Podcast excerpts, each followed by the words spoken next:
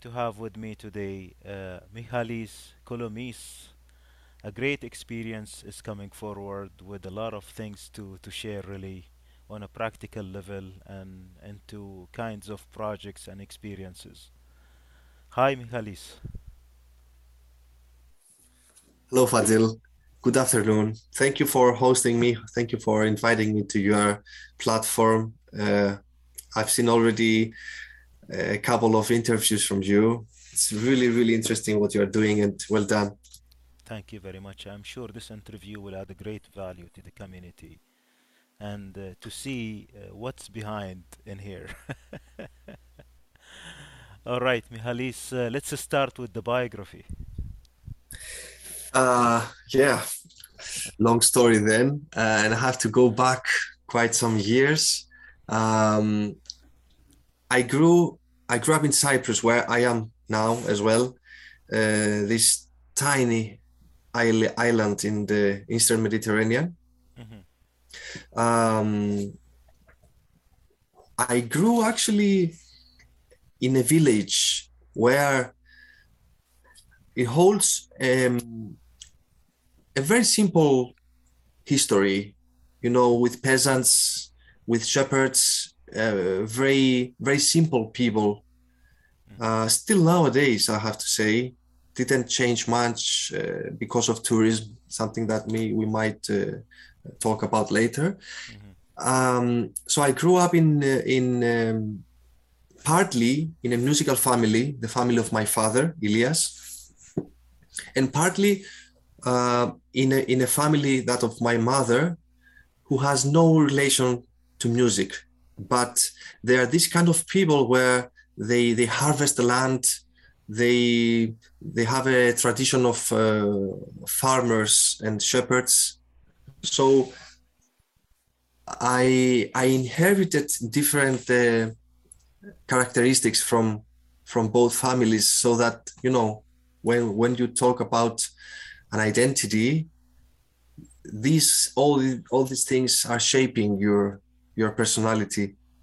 Mm-hmm. Um, starting from my father's side, who was a prominent musician, although self-taught, um, he was my first teacher. Mm-hmm. I um, I owe a lot to him.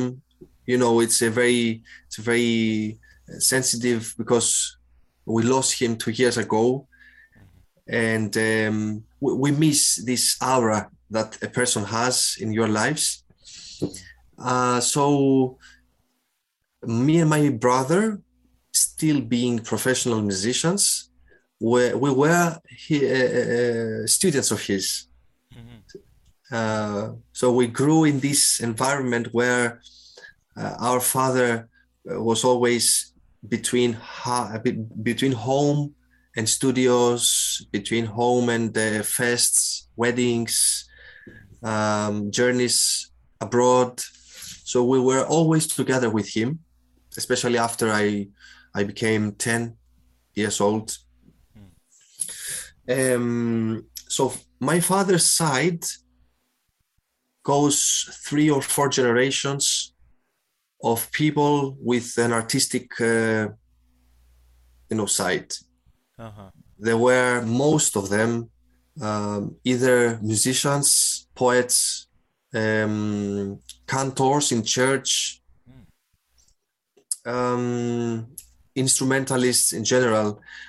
And interestingly enough, all, all of this family sang amazingly. At least the people I, you know, I met and I, I am with the last uh, 37 years of my life. Mm-hmm. Uh,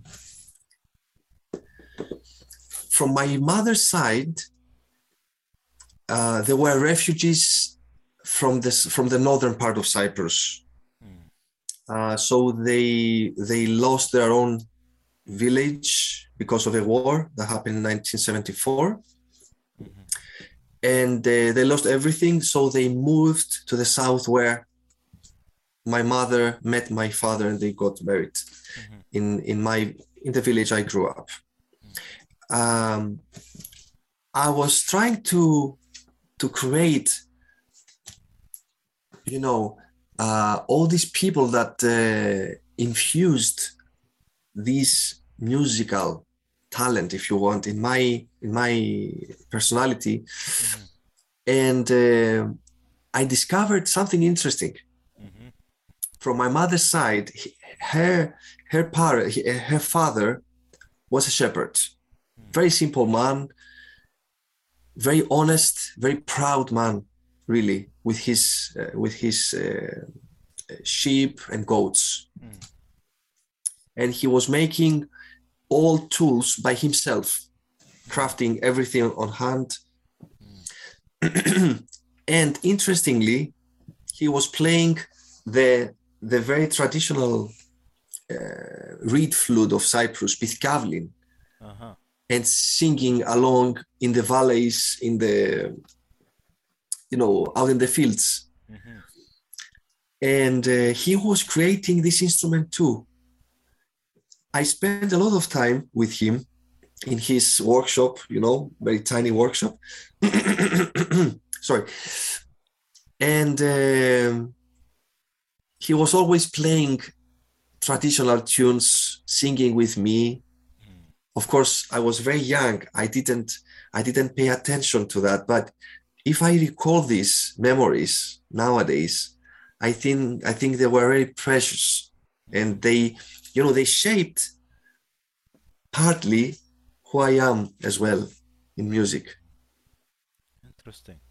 So this is the family background. Now, the encounter of music started in this way.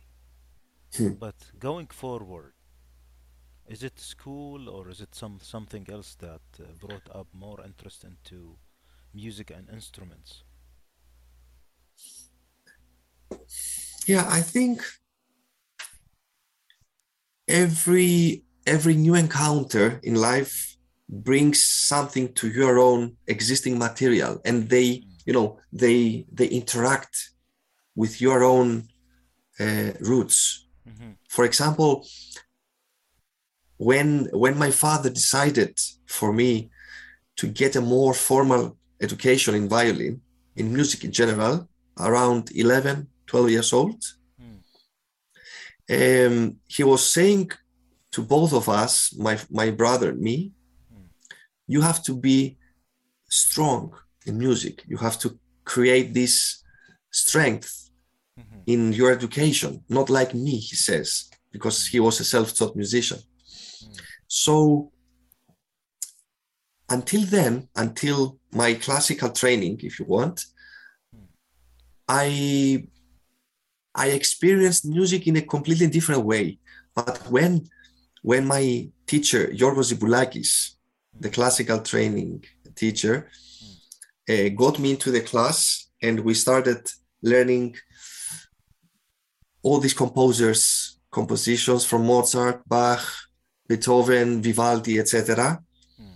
He was very strict. He was very formative, and um, uh, you, you know he has a, he had he had a methodology for this.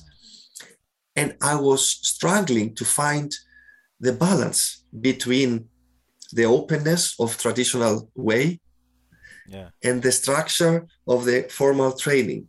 Mm. It took me it took me six years, maybe, maybe more, to find this balance and say to myself, look, you you can take those elements from any tradition Mm. and create yourself.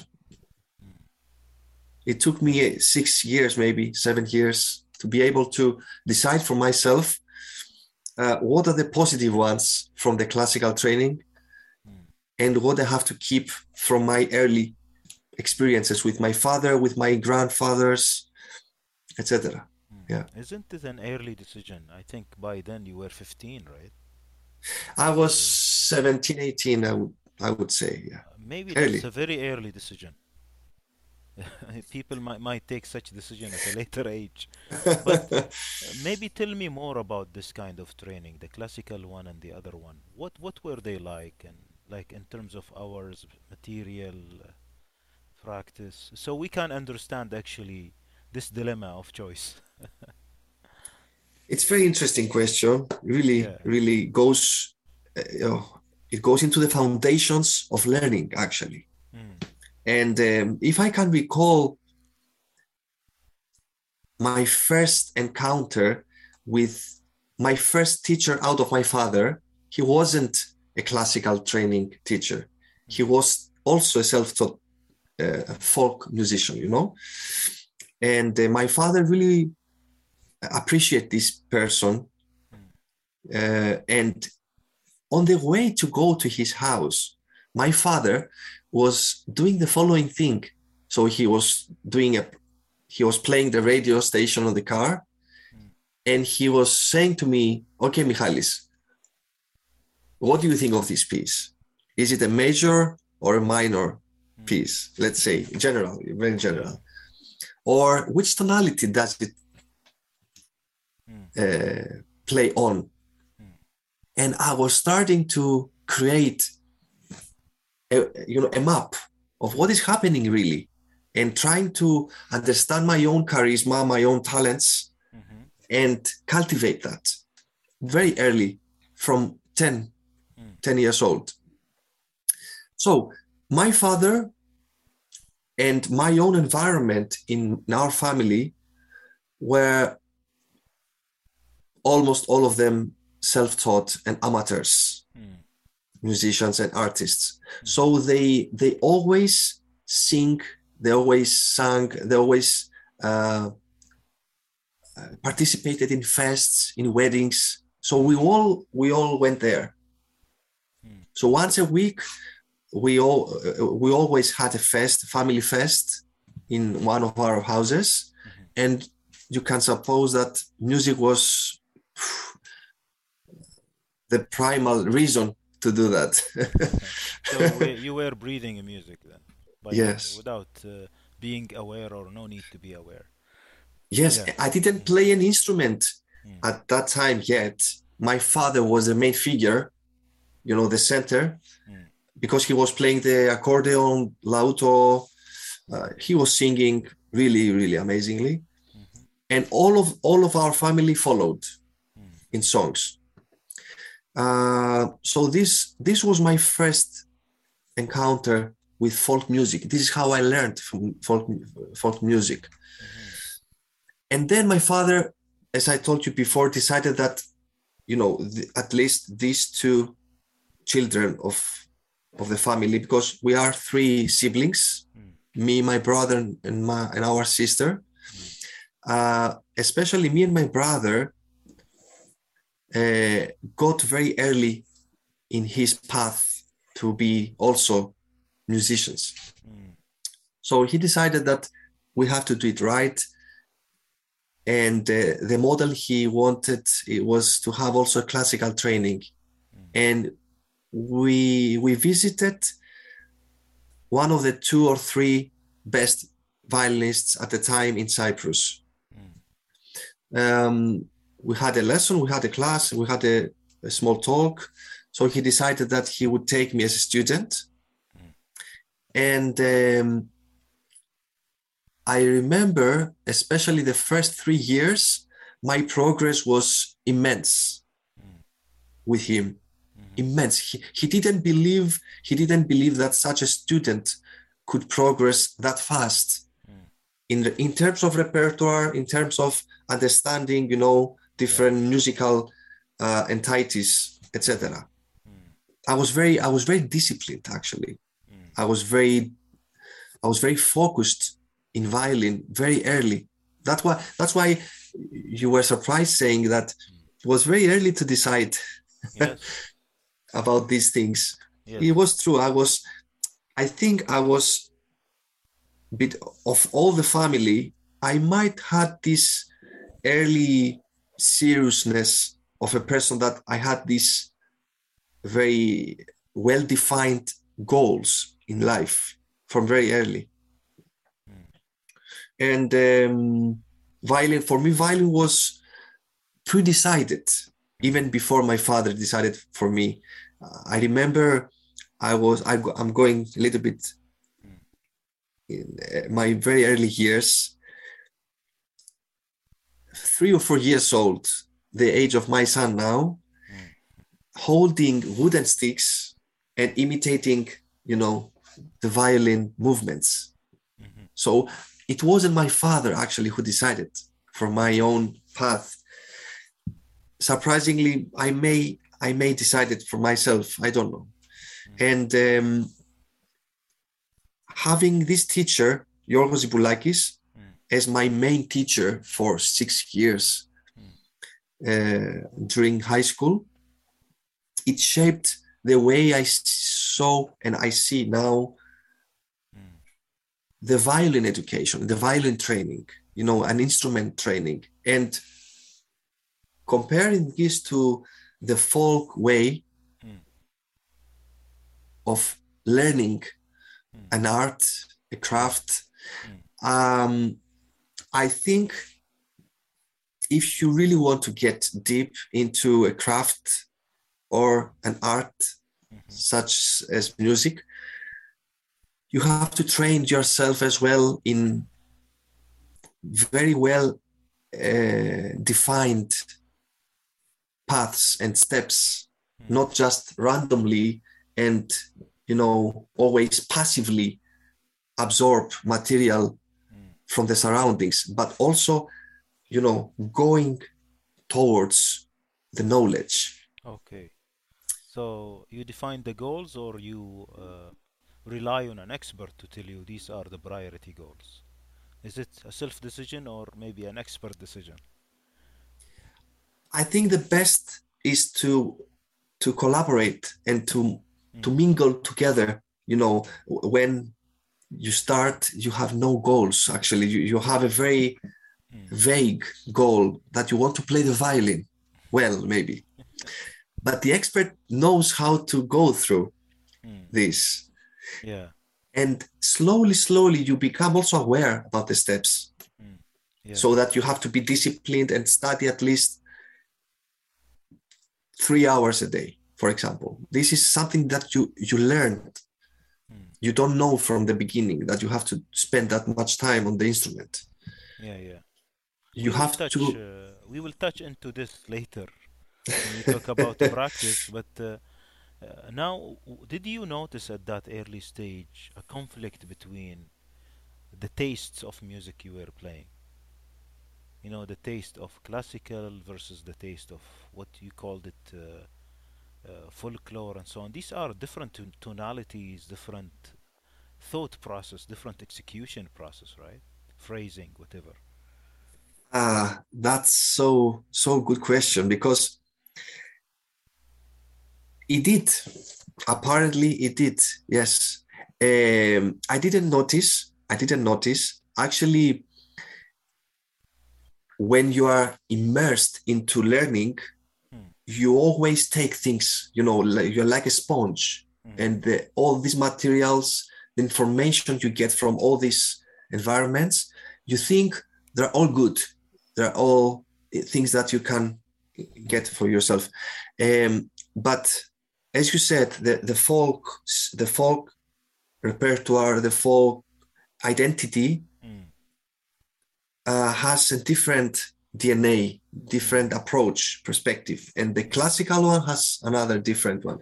And I didn't notice that these two were coming together and forming a kind of uh, sculpture, Mm. but without a very delicate face on it, Okay. very well defined. It was, you know, a new molded.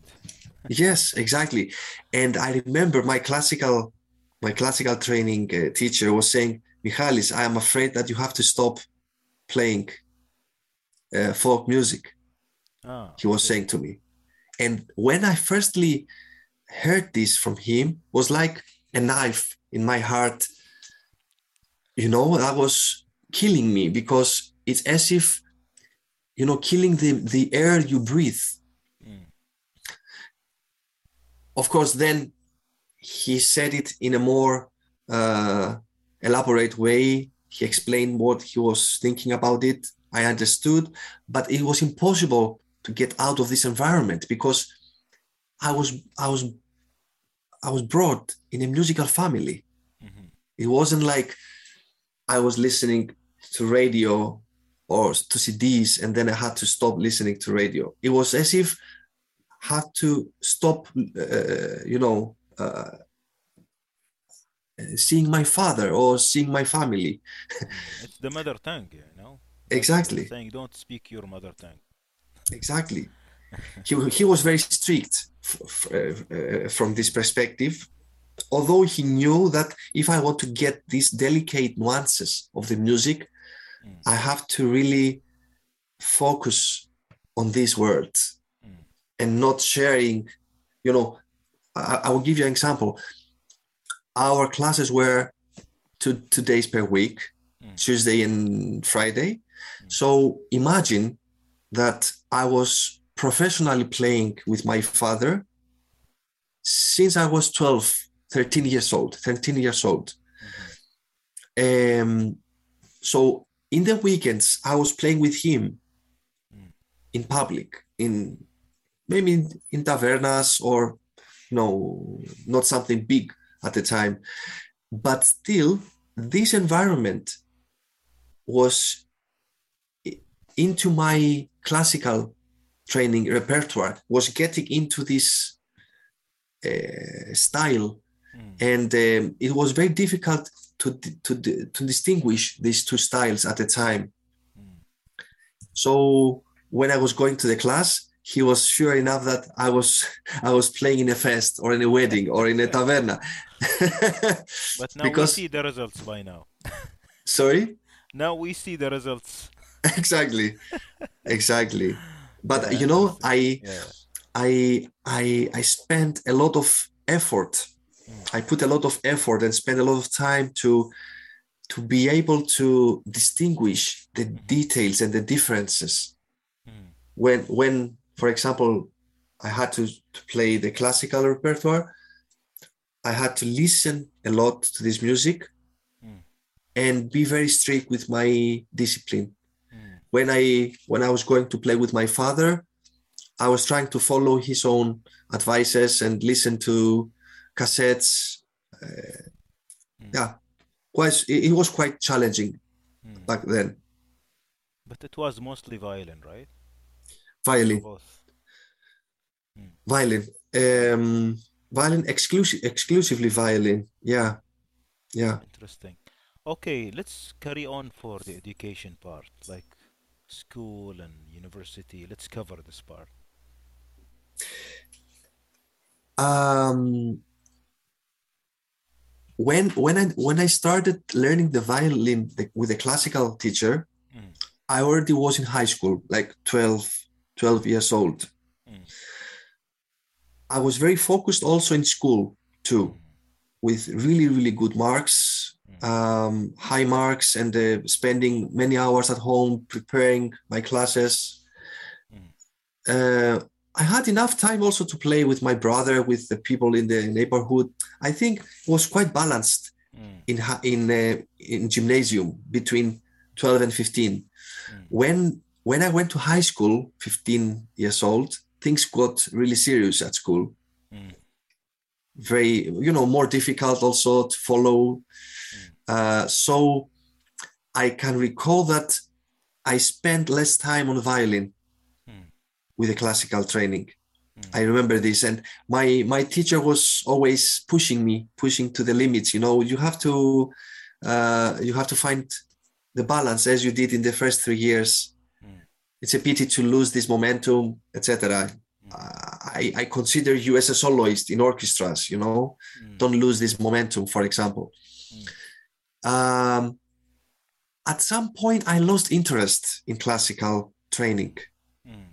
especially in high school, I lost this, you know, uh, interest of this music and the training that required mm. to play, for example, four hours per day.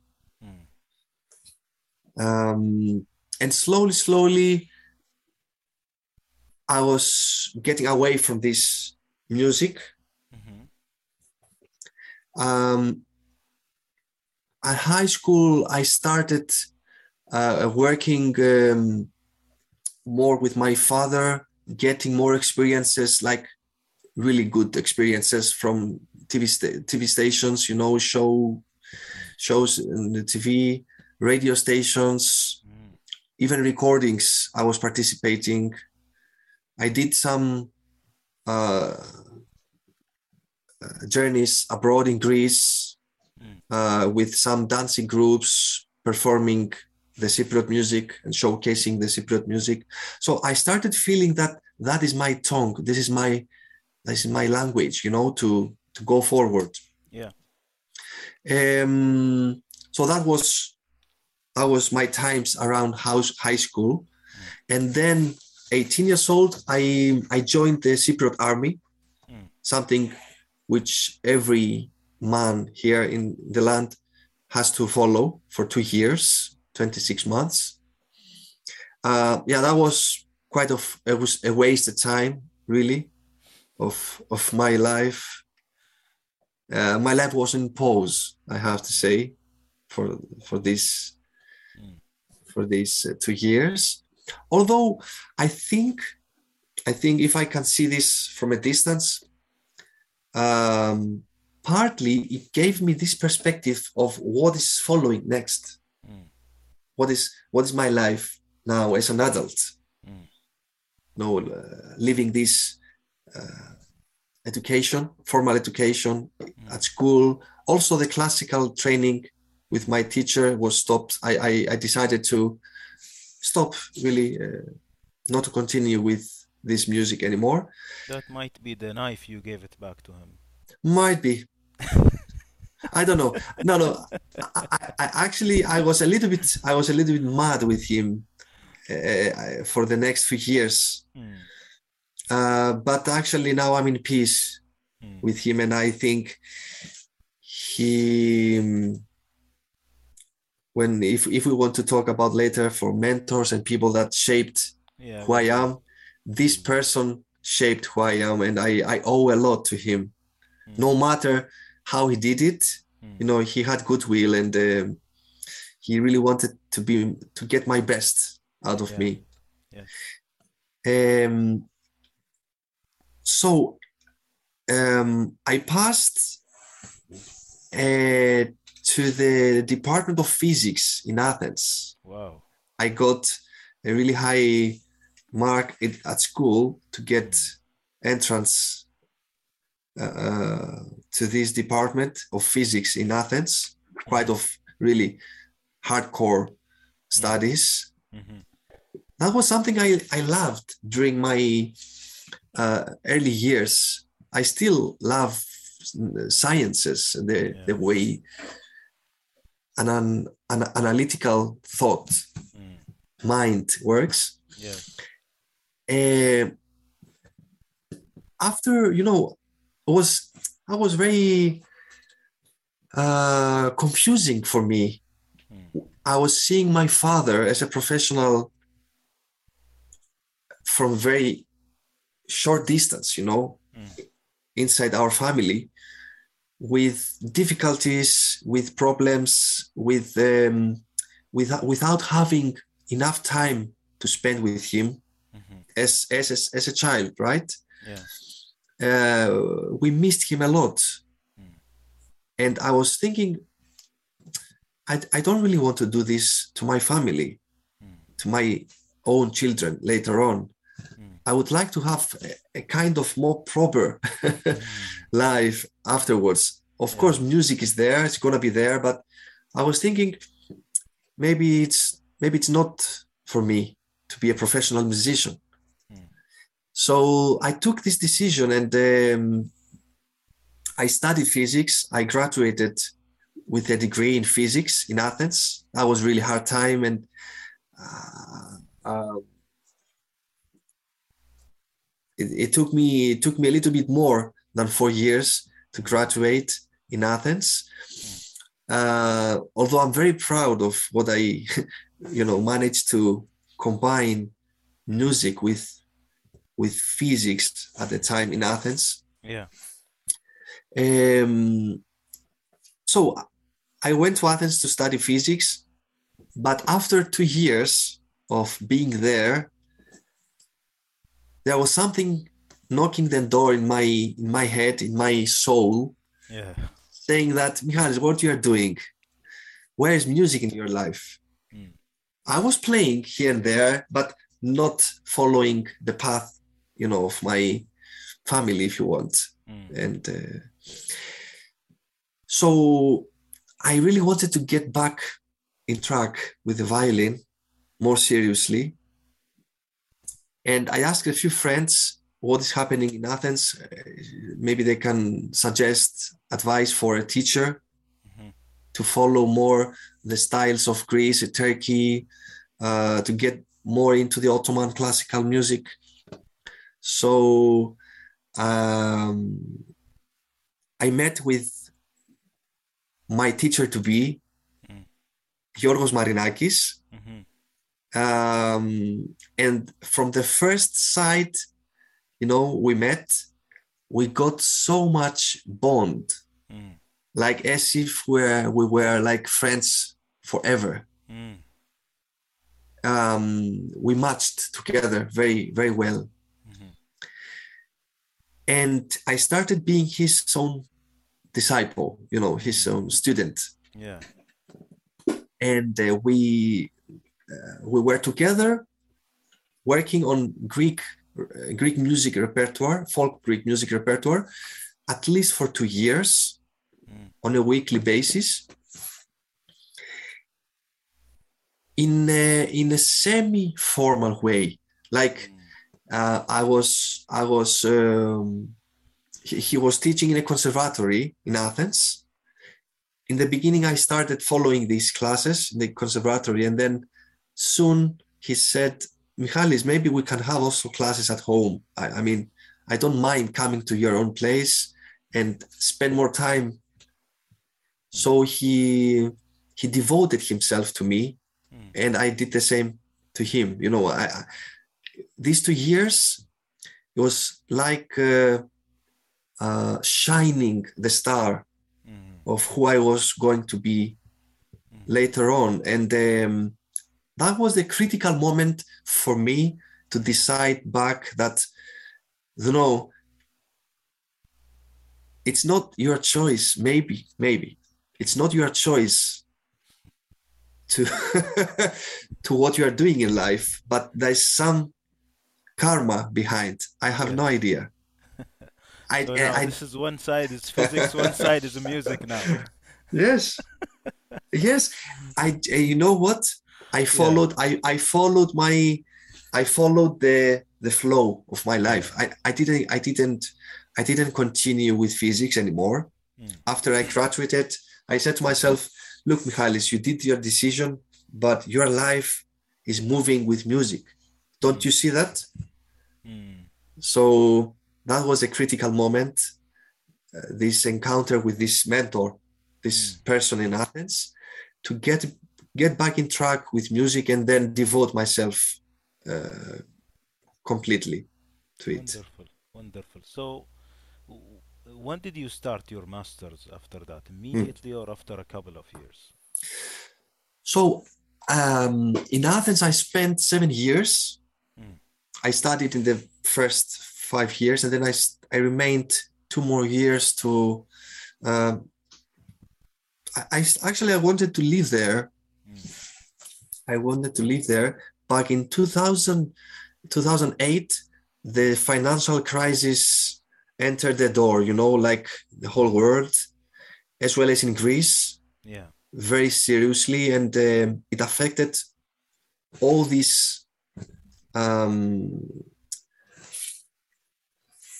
um, especially especially artists and uh, people that uh, didn't have a, a very solid income Mm.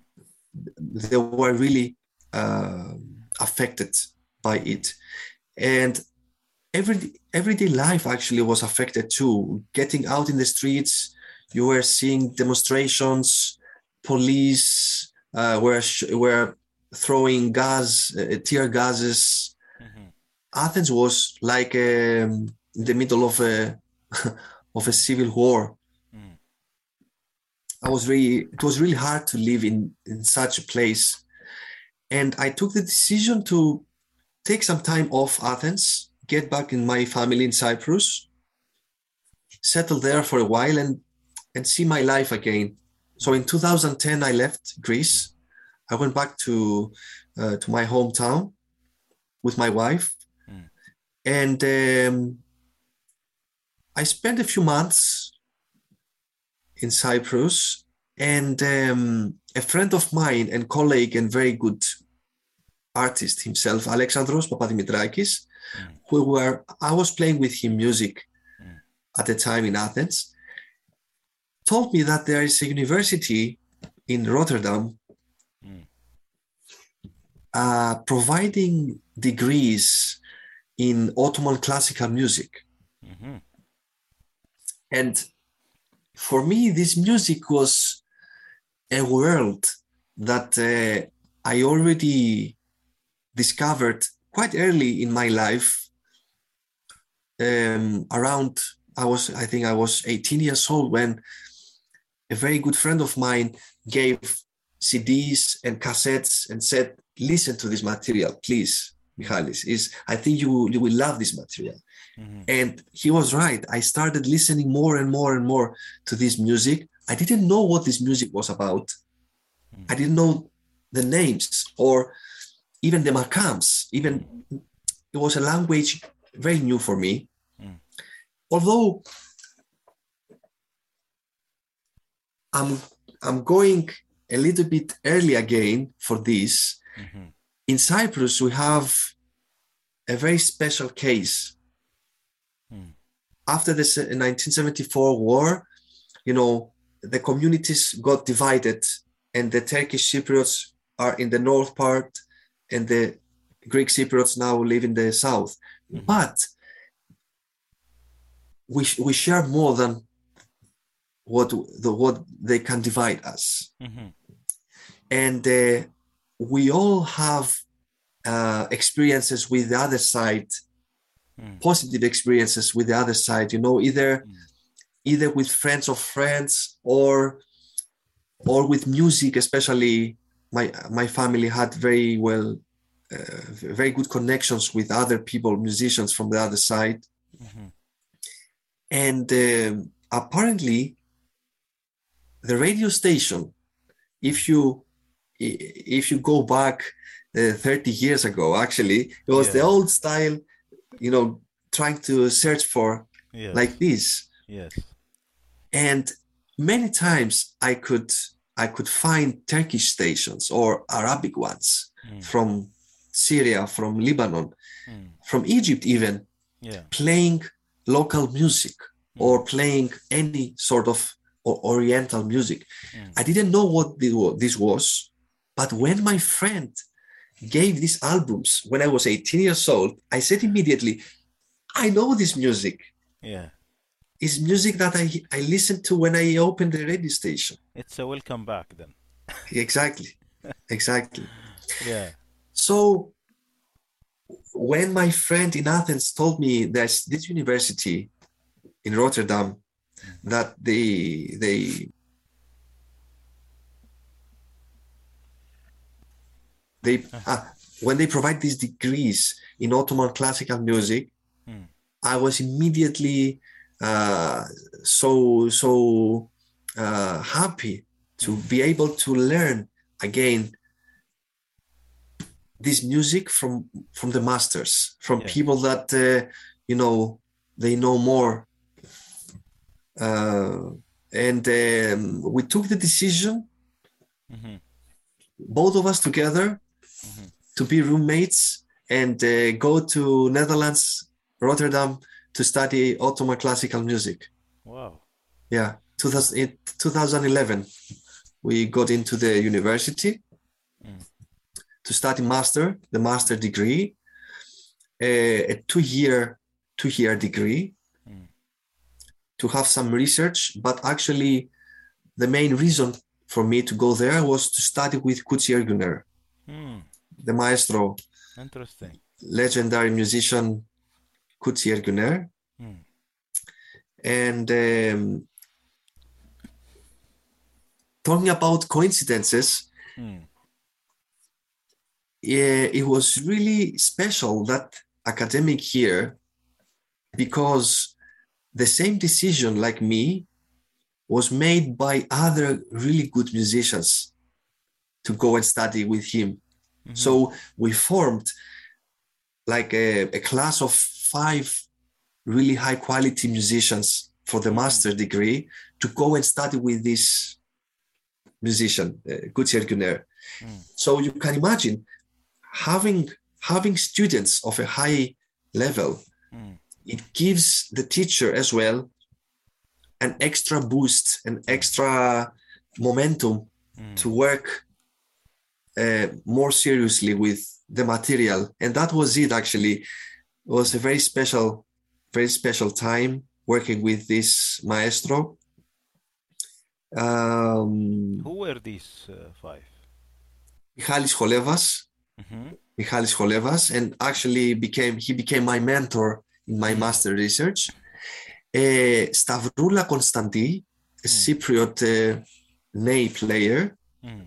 Yannis Ikonomou, as well as like Ney player, Mm. and uh, Marina Marina Lyodu Mohammed Mm. on the oud. Mm. Who else? At least these people were Greek, and I know for sure, and I can recall very precisely. Mm, yeah, So now Yeah, you this- are four. You are four. sorry. Now you are four. Yourself. Yes. Yes. Interesting. So uh, then, after these two years of academic foundation for the master, uh, you did a, a thesis after that. you start developing your ideas from the very beginning maybe after the six months the first six months Mm. you start developing your ideas of how you want to form um, an artistic proposal they say Mhm. to propose a title for your thesis Mhm.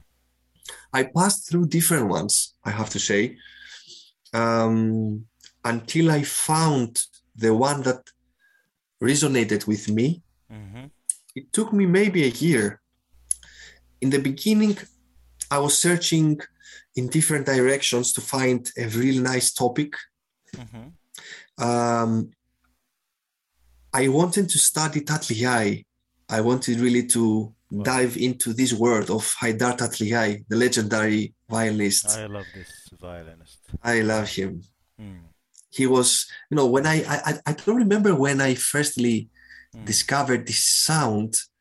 Um, but the more and more I was searching for recordings Mm. from the TRT, you know, from the radio station of Istanbul, I was more and more fascinated by his diversity, Mm. not only the Arabic arabesque style, Mm. but also into the Istanbul style of his playing.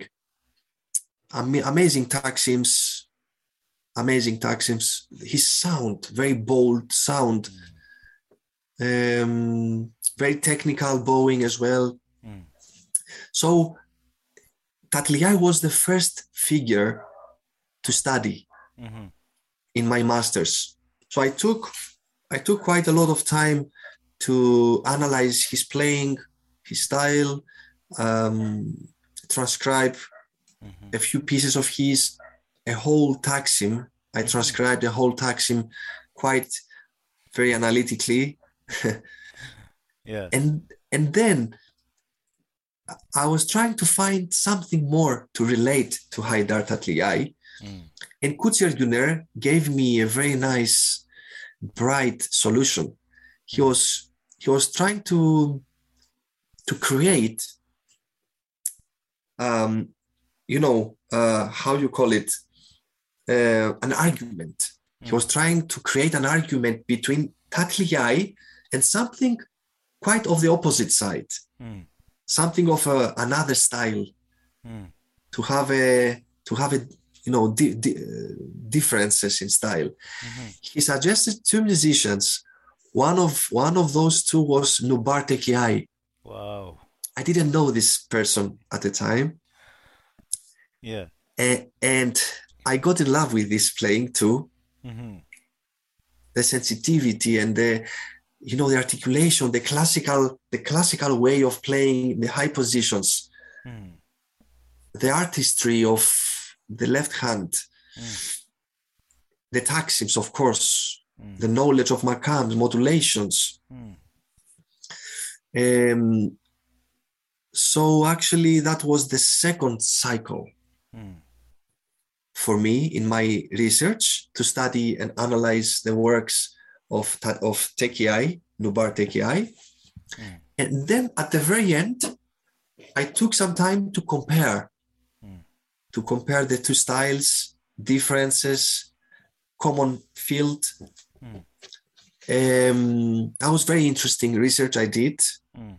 and very, you know, helpful for my own development as a musician, actually. And the outcome of this research was to create, be able to create a large scale taksim Mm.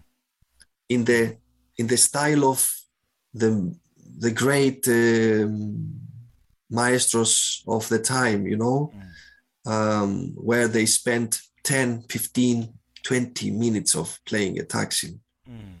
Yeah. That's very Yeah. interesting. very interesting yeah Yeah. that, Mm. and for me that was a challenge because the only the only way i knew a taksim was belonging to something was mainly to introduce a piece Mm.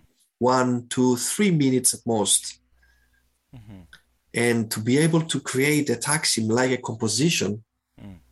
a full scale composition that was because of my research Mm. in in rotterdam Great. So the title of the research is what then? Ooh. Uh, We almost said it, right? it's been 10 years now eh? I, Yeah. I i i really forgot the exact title but Yeah. i i um i don't know I, that was maybe to uh, I, I really i really forgot It's but about the Taksim and the and the style of uh, Haider Yeah, the- Tatliyai versus uh, Takayai. yeah the develop the, de- the the formal development the Mm. formal development of uh, taksim Mm. based on works on of uh, Tatliyai and Tekiai Mm. the formal development how the formal structure let's say Mm. what is the formal structure of a taksim Mm. um, if you go and read the treatise of Kantemir Mm. back in 17th century Mm. you can see very precisely and analytically how musicians, composers, and the theoreticians conceived of a taksim was very clear, Mm. even from the uh, 18th century, Mhm. with uh, with a beginning, a main theme, and uh, an outro Yeah, or cadence. cadence. Yeah. Um, so, if you want to do a formal, let's say, a, uh, a formal taxim, like a, a statement of a taxim, and not just a fragment, Mm. you have to follow this melodic progression, which is called seir, Mm. The seir of a taksim, Yeah. which is what is the guidelines, a map, Mhm. the guidelines from where to start from, where what what you have to follow and reach, which Mhm. which uh, cadences Mm. and um, which flavors you have to reach, and then where to stop, where to finalize your thoughts. Incredible work, incredible work. I think this is accessible to our audience. They can go and search for it and find it, isn't it? The It is. It's Yeah. part. Actually, this treatise of Kantemir uh, consists of two parts. Mm. Um, I got access to one of those only, Yes. and I was lucky enough to ask the library, the, the library of Codarts to buy one, Mm. and now they have one in library about these works of Kantemir. The other one exists in uh, uh, library of uh, the London, Bri- London Library, Mm. and uh, somewhere in Paris, another big library in Paris. Mm. The two manuscripts yeah. that were And, uh, created. and your thesis is also accessible. Your It own- is. Yes. It is, of So course, can accessible. Yes. it and find it. But now two things to to touch on here, and I think we deserve another interview for this kind of analysis and uh, appreciation of such music for these great masters with you. Uh, two things here uh, to discuss. First of all, the uh, simplicity of expressing what is a taqsim, the way Kantemir say it, or the way you say the way you say it in your thesis, compared to many other people who are complicating life, overthinking, and I don't know, say irrelevant things about Taksim in a way Mm. that people won't be able to produce any. Uh, there are there is a lot of complication that's not really relevant or required at all, isn't it? I think with anything in life can be either very simple or very complicated approach. it's like this. I I think one very one very very famous physicist, Richard Feynman, was Yes. saying was saying if you want to be really sure if you know something, Mhm. explain it to a six-year-old. Yes, yes, yes. So my, this is my a great- challenge. That's Yeah. a great test. It's a great test. Yeah, yes. um, after so many years of teaching Mm. This music to students to uh, you know university students etc you have to find a way to be able to make it simple Yes. and concise and uh, you know it's not about simplifying things but uh, um, saying complicated things in simple words in a few words you have to be able to make people resonate not understand but feel what a taxim is Yeah. Wonderful. Wonderful. if you can make people feel Mm. of a taxim Mm. this is a beginning this because this is how i learned music too i felt i i didn't understand but i uh, you know Mm. children they don't want to understand they want to play music Yes. Yes. and this is what i think we have to create Mm. to the institutions out there not to not primarily to understand music Mm. but to play music Mm. i think Feel and play. Interesting. Yeah. We'll come to this later on. And one last thing is uh, your focus into this very individualized sound, very very uh, individualized sound of Haider Tatliyai, very recognizable. This is Haider. I can't Yes. confuse him. This is Nobar. I can't confuse him.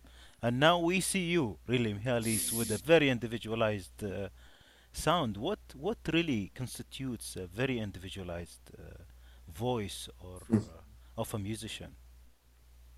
What is it really that makes a very individualized voice? Yeah, that is a hard question, eh? uh, it's maybe if I can do a metaphor Mm. with this, might be easier to start with. Mm. Uh, how do children recognize their voices or their mother's voices from distance, from the from from a crowd? Mm. Or behind I- the wall or a door. Yes, Yeah.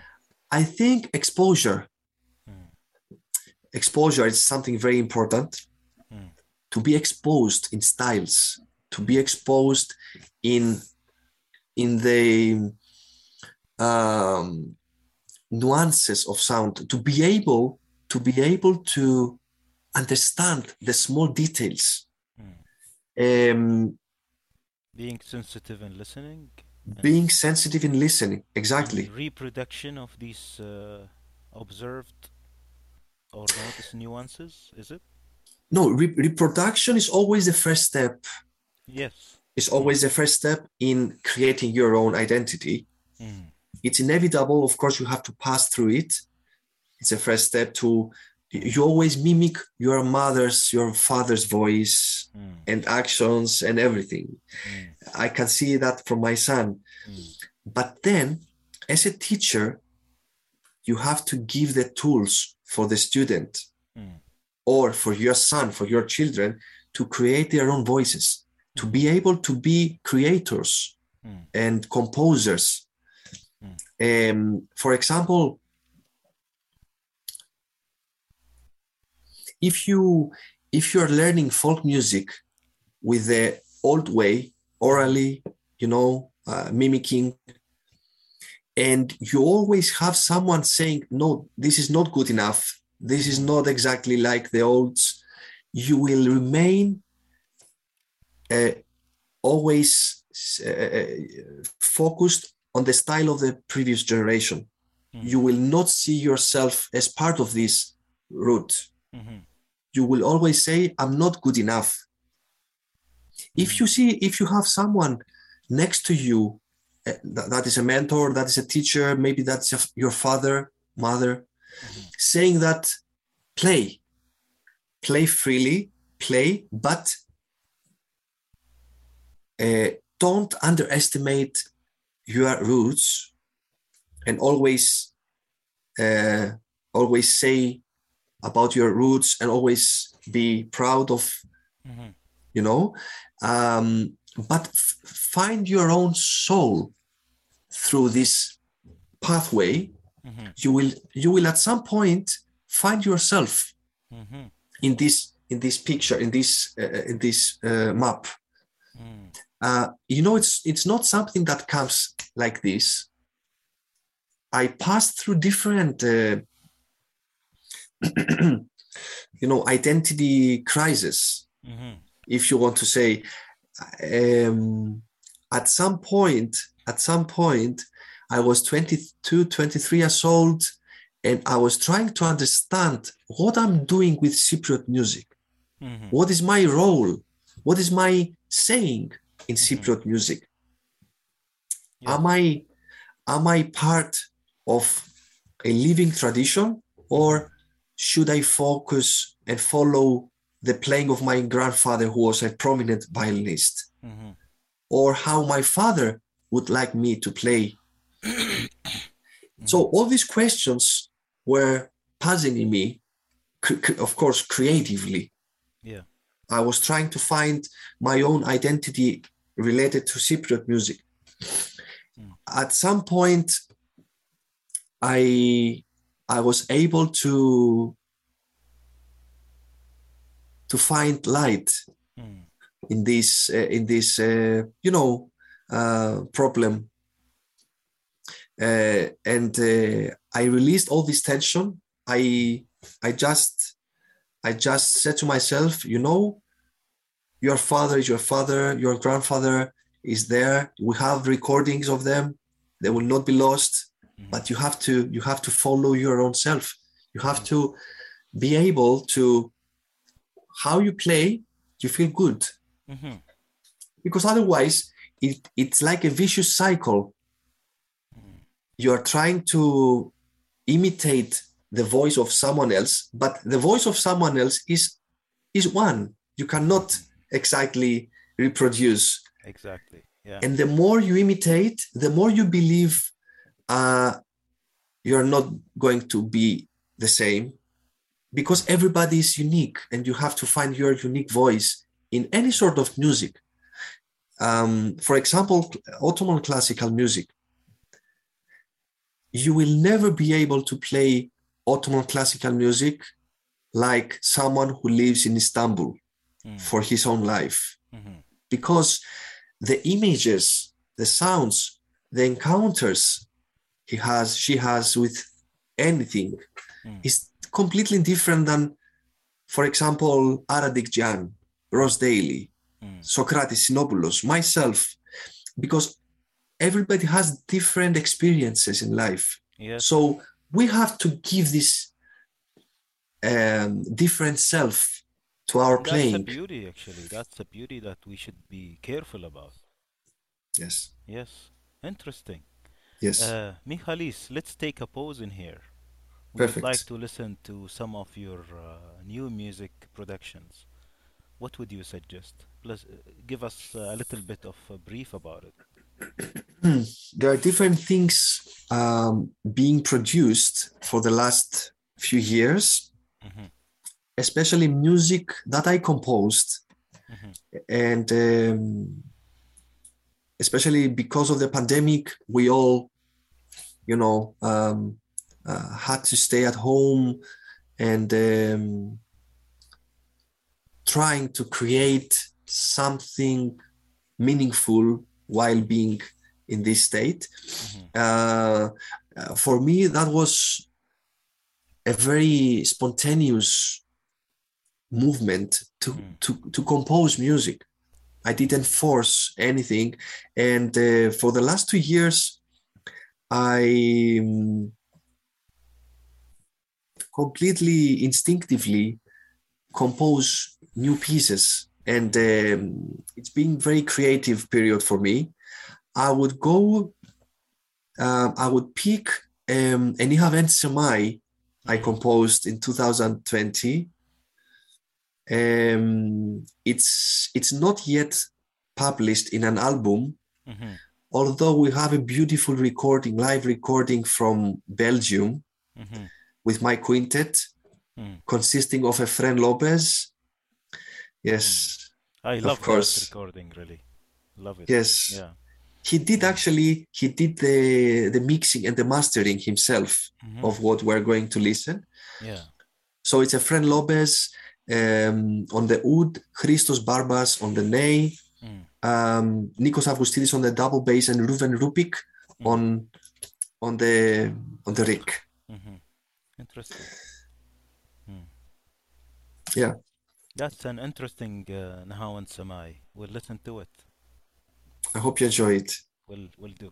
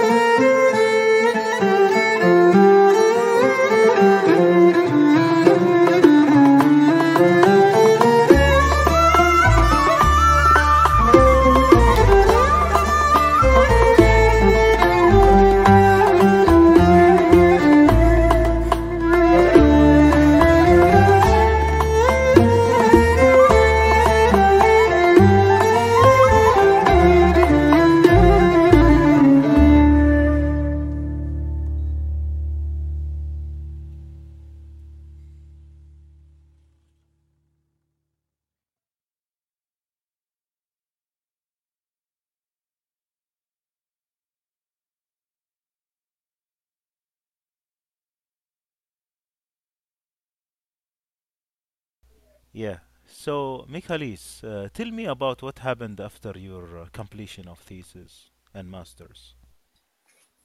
Um, after I graduated my master degree in uh, in Codarts Mm, University, um, I went back to Cyprus mm, to, to settle my life a little bit because I I was already married to my wife, and we thought about okay, let's get back together and um, set our goals, maybe to move in another city uh, together. yeah. This is what we did. So we moved to Nicosia for for a year to the capital in Cyprus. Mm, And guess what? Actually, after after a year staying in Cyprus, there was there was um, a financial scandal in Cyprus happened with the bankers mm, that um, they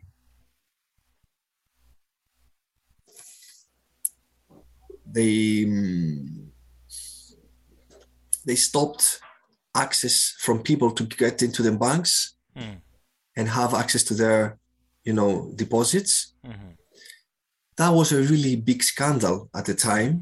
Mm, and it affected all the financial um, relation you know in, in the whole island. Mm, so many jobs were lost. Uh, there the the balance between um, um, the public sector and the individual companies got bigger and Yeah. wider. Tourism was affected a lot by it. And um, of course, as you know, first of all, um, artists got affected too. Mm. And um, that was that, that was crucial for me to rethink of my life in Cyprus in general, Mm. and um, seeing the opportunities that I have in Cyprus as a professional uh, against living abroad Mm. made me thought about the other options really getting back to netherlands or anywhere else athens even. So after a brief discussion with my wife about this issue we had we decided uh, to move again out of cyprus Mm. the next year and um we moved to london Mm. so we lived there for four years Mm. until 2017. Uh, we lived in central London for two years, and then uh, we moved by the sea to Brighton.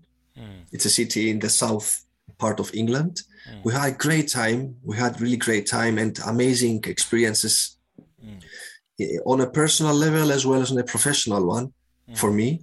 Mm. Um, that is that is when I created my trio, Michalis Kouloumis trio. Mm. Um, I had different uh, collaborations with artists, Çiğdem Aslan. Mm. I reconnected with a friend Lopez. Mm. Um, that was easier also for me to travel to concerts. Mm. And um, actually, immediately after graduating my master's, I was provided um, with uh, with job actually in Codarts. I could be able to teach there Mm. Uh, as a staff member. Mhm. Oh, of course, that wasn't a, um, uh, um, standard uh, position Mhm. ba- back then, but was the beginning of a career, let's say, in Codarts. So I was easier to travel to the whole Europe. Mm. And for me, these four years made me think more like, you know, musician was always uh, struggling. Being a musician is always a struggle between the art, the craftsmanship, Mhm. and the enter, uh, enter, entrepreneurship Yes. how how you deal with the financial agreements how you kind of promote yourself in the musical scene you know Yes. um, and uh, england gave me very clear direction into that like if you want to really be um, alive in a, in a musical scene in the world musical scene you have to do an effort and you have to um, you have to have these tools Mm. in the modern world necessary uh, for your exposure not only your artistic talent in music but also some other tools Yeah. to to work with Mhm. Then from then you you got this career, and you are busy maybe with the composition, uh, workshops, teaching, private lessons. as well Uh, yeah, and these workshops, seminars. exactly yeah you know uh, it was much easier for me to travel as well Mm. for all these opportunities Mhm. teaching recording um with big orchestras in bbc Mm. abbey abbey road in london Mhm. um, yeah you know for example there are some artists uh, Anouar Brahem for example Mm. for many years he lived in paris Mm. and it was easier for him to access uh, recording studios um, tv shows etc but after after a big period of his life he moved back to his home country Mhm. and he, you know, Anouar Brahem is Anouar Brahem is a it's a, it's a legendary artist. Whenever he leaves, he can travel from there. Yeah. And for me now, this is a deal Mm. to, you know, we we we we stayed for years in England, Mm. and then I felt that that was a circle Mm. uh, soon to be closed, you know, Mm. and then having the thought and the need to to have to raise family and to have uh, children Mm. together that that wasn't an ideal place to be england london for example or Mm. brighton so we we moved back to cyprus to have the opportunity to raise our chi- child Mm. with our wider family Mm. and Breathing uh, the same air. breathing the same air yes Yeah. and uh, you know once you are established i think it's much easier to travel and uh, to to connect with the Mm. With a wider musical scene Mm. Interesting. Let's talk about the masters and mentors hmm. before we depart. Uh, yeah. you know when you when you create something Mm.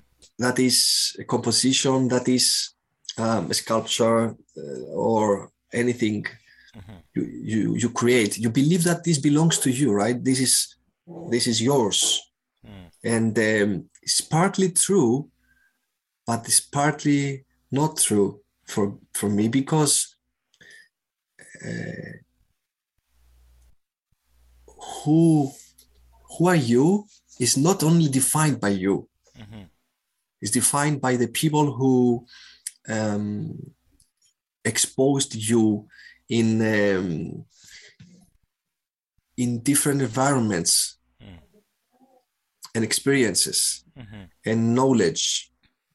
Um, and for me, these are the people who have to pay tribute to Mm. Mm. in our lives. Um, I think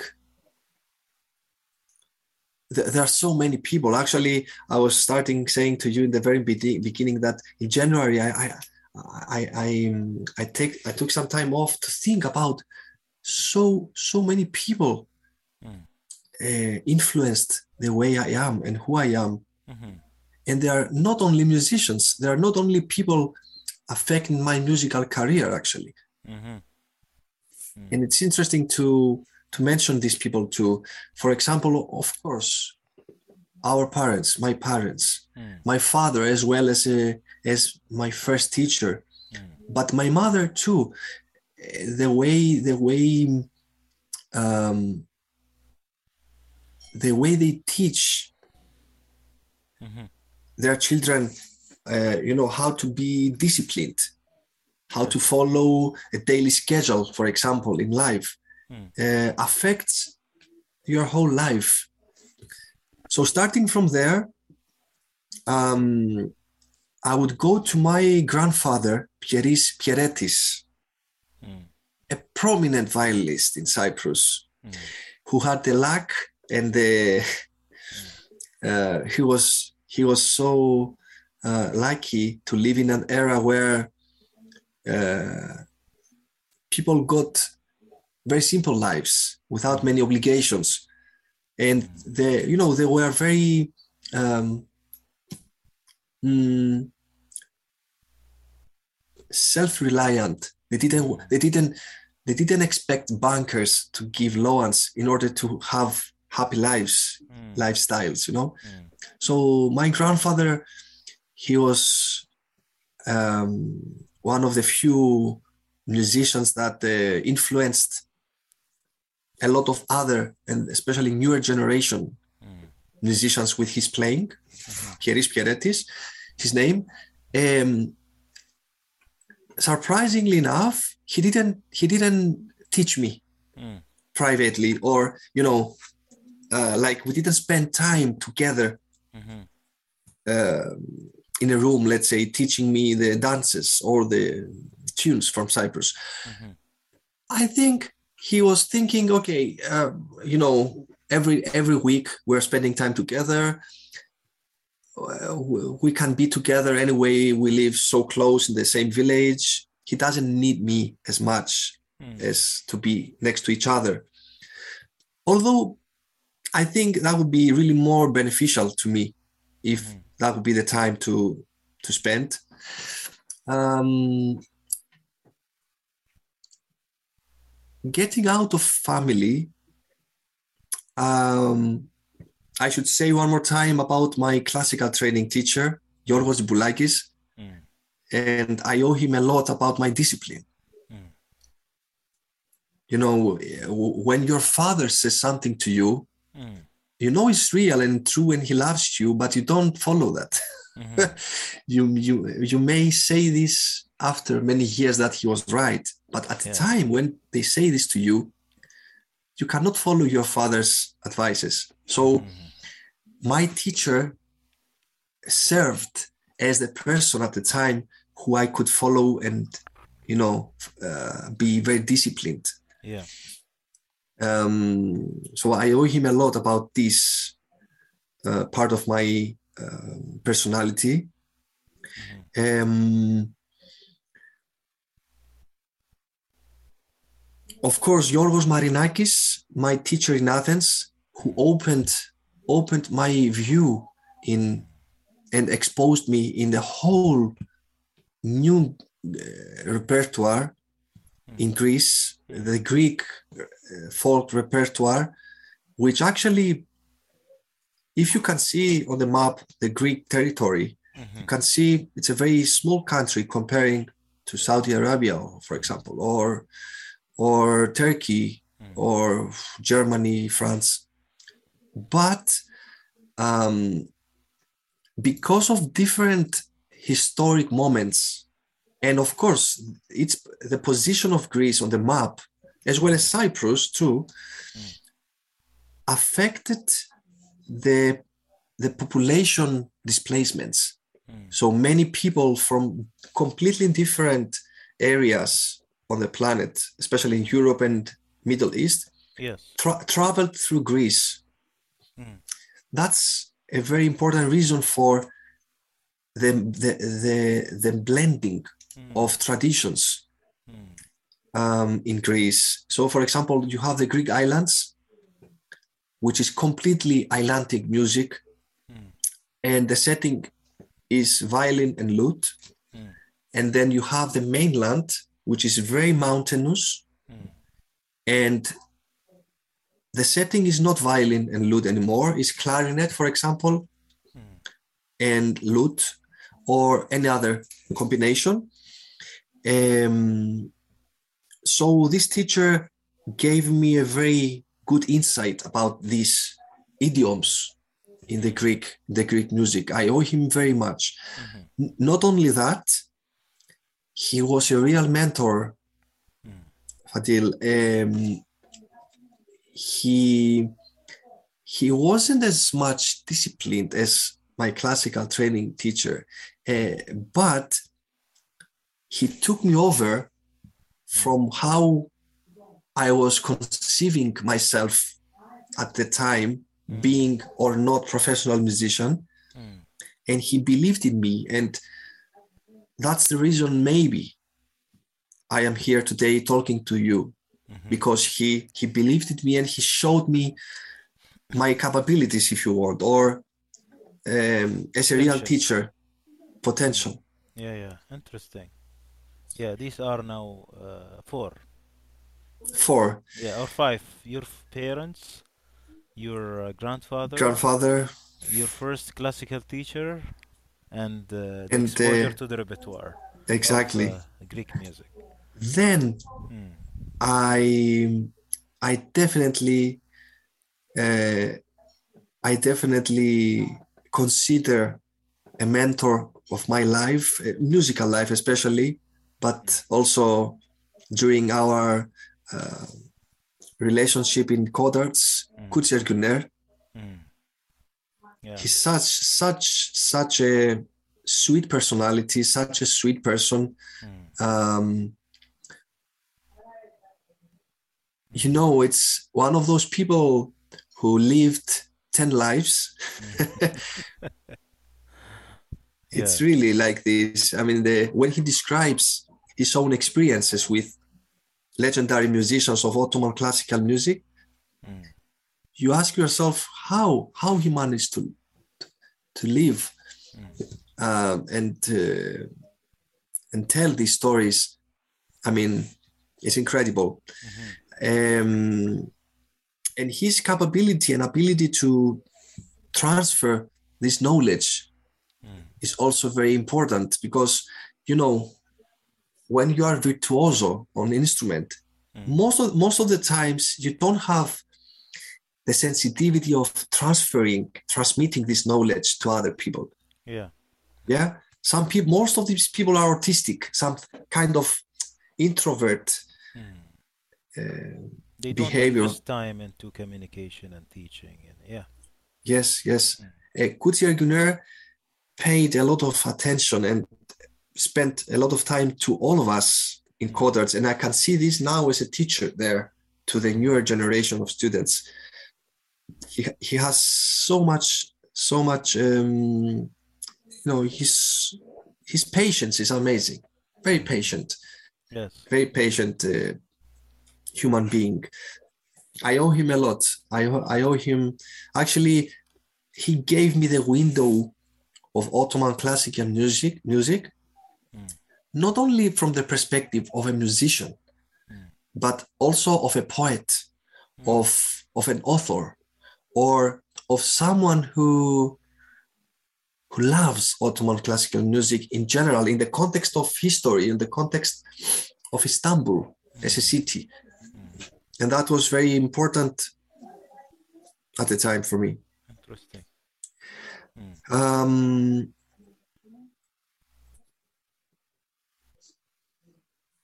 These are like the main masters and mentors. Huh?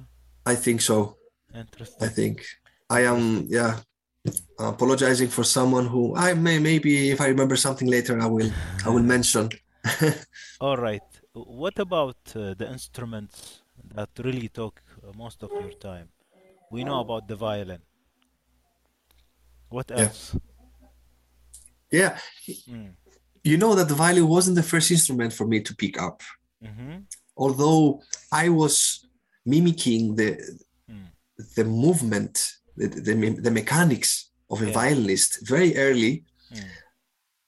My first instrument to hold was a guitar at school. Mm. I was nine years old. Mm. I was nine years old. Um, yes. So I picked I picked this instrument, guitar, at school. I was nine years old. You know, there was a need for a student to get a guitar in the local orchestra in, at school. So they gave me this guitar. Mm. The teacher showed me very basic things. Mm. I started getting close to this instrument. I, I was able to play basic chords, basic melodies on there. Uh, but then the violin took over actually a year or two later. I started going really deep into the instrument. And that was, you know, that was the instrument I felt more connected to anyway. Years passed, guitar was always there as a Mm. side instrument. Mm. Of course, I didn't I didn't practice, I didn't study with anybody, but it was that instrument that gave me the window to play freely without any need to practice many hours, Mm. any obligation with any teacher, you know, to be disciplined with. I played songs with my friends, uh, pop music at school. You know, it was this uh, this window for me to Mm. to have gatherings with friends. It was really very beautiful time with guitar. Mhm. After many years as a professional musician nowadays, Mhm. I have to confess, guitar is an instrument to hold Mm. um, for me to be able to compose music. It's, it's Uh-huh. amazing to, to tell, but uh, it gives me another perspective in music Mm. um, because violin it's quite monophonic instrument. Mm. It's very difficult to produce harmony on the instrument. Mm. So uh, some of my compositions were developed on guitar Mm. and uh, that's a very interesting thing to see Mm. in general you know anything you learn can be a tool for you to work later on Mhm. um, so this all about guitar Mm. of course we spoke about violin Mhm. and uh, i have to say viola is an instrument which i love a lot and i i consider it equally uh, touching Mm. my soul to as a violin Wow. Yes So no jokes and no uh, No jokes uh, anymore. Viola. no jokes unfortunately anymore All right. Uh, Mm. um, Mm. I I was I, I lived in London when a very good friend of mine here in Cyprus Mm. had a viola at home, and he told me, Michalis, you should come and play it. Mm. I don't I don't know why he chose me to. He did he didn't know that I, I like viola or whatever. Maybe the sound of this instrument triggered something on the music I play. I have no idea. So we went there with another friend. I played the instrument. I liked very much. The sound was very bold, very sweet, mellow, um, also almost like a human voice, Mm. very middle register. Um, and then I I took the instrument like this, holding, and you know, I never I never do the opposite. I always try first the sound. If I like it, then I see the, the instrument too. Yeah. Mm. Um, and then I said, it doesn't seem a very expensive instrument from the from the look. Yeah. Yeah, he says, yeah. How much do you value? How much would cost, for example? Mm. I don't know, around two thousand euros. I said. He started laughing because he bought it from a Chinese factory Mhm. from a workshop in Shanghai, Mm. about 300 euros. Mm. But immediately when this instrument arrived in Cyprus, uh, he transferred it to a luthier, a great, great luthier, Mm. just to reshape and reset the instrument, uh, good strings, etc. Just to try, you know, just to try the instrument because you don't want to invest just uh, paying many thousands without knowing the sound Yeah. so i was i was surprised i was shocked by this and i said okay i, I didn't have any viola at the, at the time i didn't expect myself to play on a viola Mm. i said okay i want to i want to order one more viola for me from the same workshop i don't mind 300 euros and then in total would go something like six 800 euros for Mm. the whole thing Yeah. so this is what i did Mm. i ordered one more viola from the same luthier Mm. and this is a viola I play on Wow. from there. Mm. And uh, of course, I do different tricks with tunings. Mm. Um, I have very good strings. Uh, from Pirastro. The name of the strings I, I hold Mm. is Evah Pirazzi, Uh-huh. Evah Pirazzi Gold. Mm. They cost they cost uh, like a third of the price of the viola. it's Mm. very expensive strings. Yeah. um, and you know i actually for me this is a very interesting turn point in talking about prices in instruments Mm. Because of course a good instrument is a good instrument Mm. but what about the musician itself who plays the instrument Mhm. Yeah. Uh, does does this affect to the sound quality or is it all about the instrument quality sound how Yeah. do we how, how do we deal about these uh, qualities Yeah. uh, it's a very important topic to discuss especially with luthiers Yeah. when when i when i showed my viola to the luthier here in cyprus he started laughing because he said oh my god these chinese these chinese makers Mm. they destroyed our work because the work they do is stunning Yes. it's really good quality work Mhm. um, yeah i don't believe I don't believe in very very expensive instruments. To be honest, I don't believe. the uh, mu- musician investment in his time and practice and production of sound. And the basics should be there, right? I agree. I There are agree. basic foundations in the instrument. Sure, Yeah. sure, exactly. Mechanics, good, good, good. Um, everything has to be in order, of course. But then prices can be also trends, can be also a market, a global market of investments and all of this, especially on violin. Mhm. Um, so yes, viola has been my most recent uh, exploration Mhm. and discovery, and uh, I don't hold back. I am super in, immersed into the viola playing. There are concerts. There are concerts only only playing viola. Mm. Really, Interesting. Michalis, uh, I would like to ask you about the violin also. The uh, setup, the tuning, the the strings that you like, and then let's see some live playing on both, whatever you choose. yes, Mm. I can play on both. Yes, Yeah. my violin, my violin is a German one. I bought it from an auction in London. Mm. Um, it doesn't hold a specific name. Of a luthier, but um, it is definitely from a workshop um, in Germany, and uh, it's handmade. Mm. Well, that was built around 1850s, Mm. so it's more than 150 years old. Yeah. Uh, it's a very, very good, solid instrument. Mm. Um, when I when I firstly played on it in the auction, Mm. you know, you go to an auction and um, you have the opportunity to play on more than 200 instruments. Mhm. Uh, so you have to have a plan for that if you want to really play on all those. Yeah.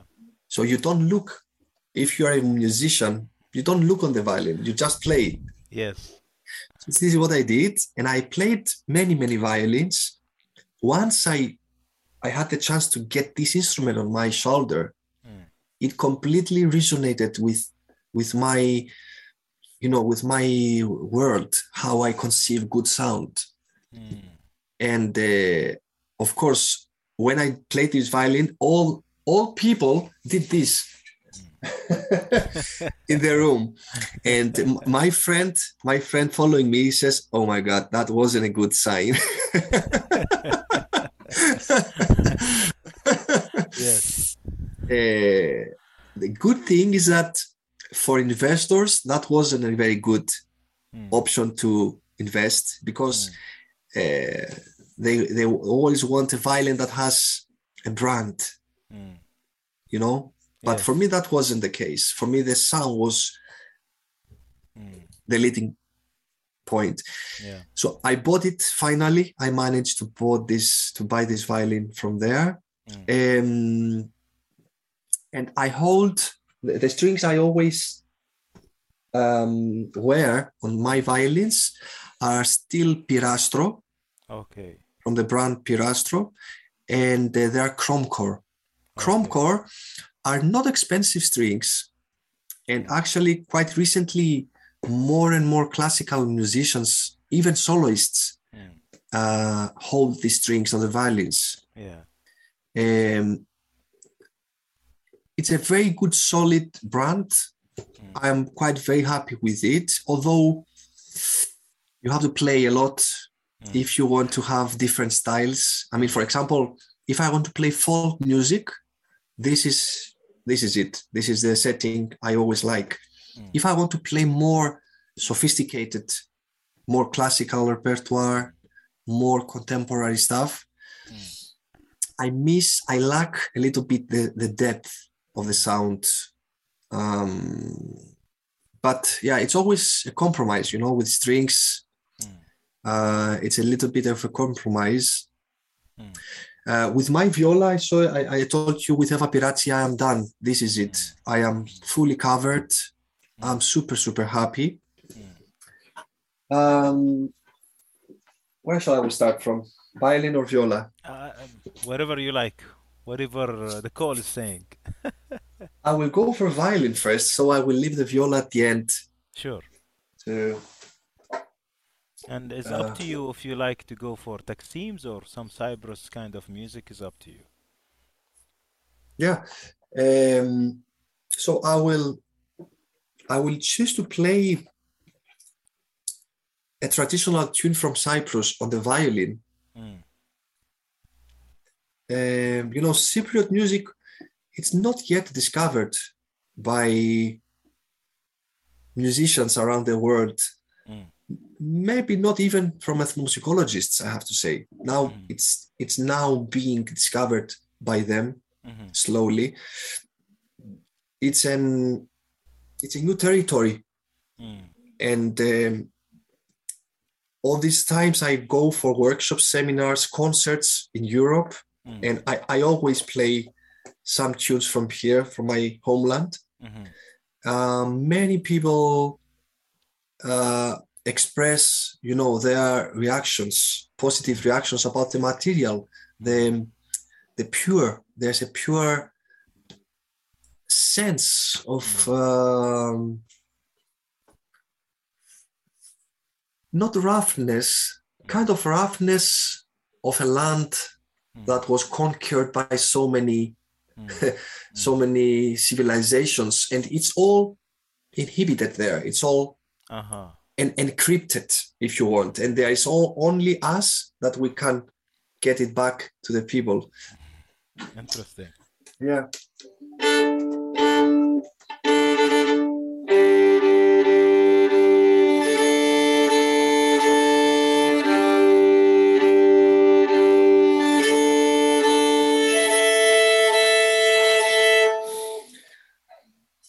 I would play I would play a 7-8 beat Mm-hmm. tune Mm. it's one of my favorite and it exists also in my uh, in my debut album soil Mm. uh, on the track mantra Mm. mantra uh, you can find this name also in turkish mandira Okay. mandira mandira it's actually that place where shepherds hold their animals their livestock safe Mm. in greek is is mandra Mm. So um, yeah, we share the same name, but not only. I thought this piece was Cypriot. You know, one of the tunes that we can say that is indigenous from the island. Yeah. Mm. Um, there are not many tunes indigenous here in the island actually, Mm. and uh, very few songs are really we can say this is from the island. Most of them were transferred by refugees, by merchants, by musicians from Smyrna, Istanbul, Greek islands, Cappadocia, Mm. um, even even we can say from the Arab world, one or two pieces. Mm. I can play one of those maybe as well. So mantra.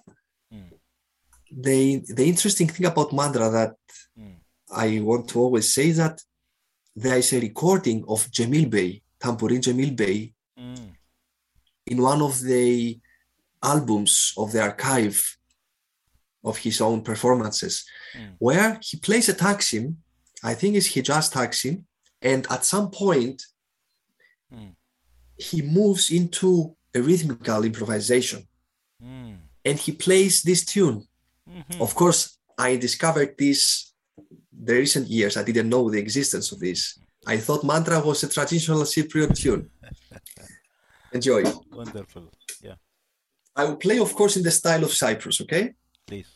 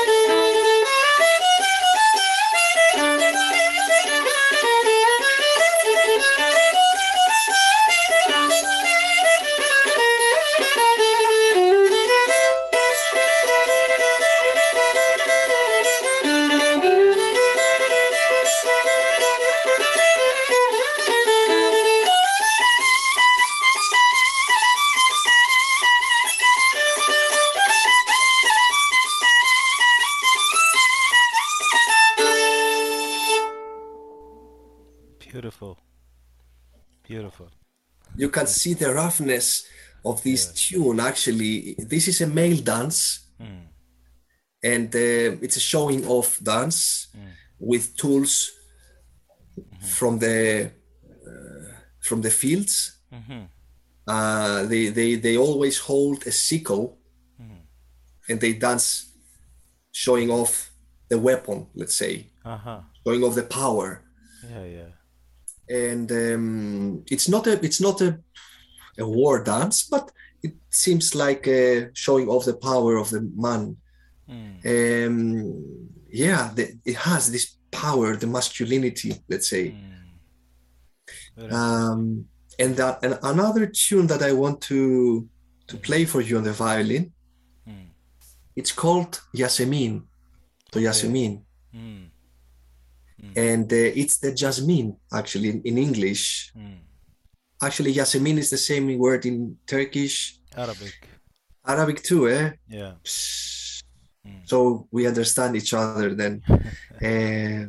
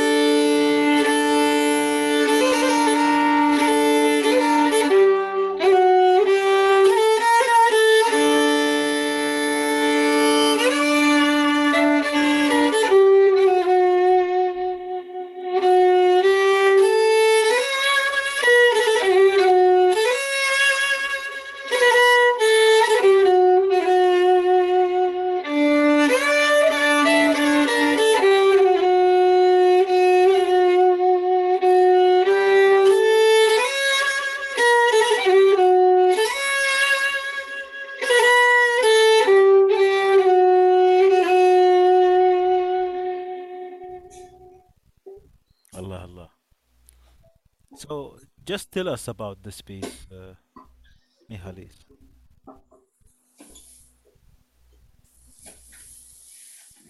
if you if you go to Nicosia, Mm. Nicosia is uh, is a capital of Cyprus, and it lies in the middle of the island. And uh, during the summer months, it's very dry and very hot during the day, but at night, it's still manageable to live in, like in a desert, Yes. like in a desert, like mm.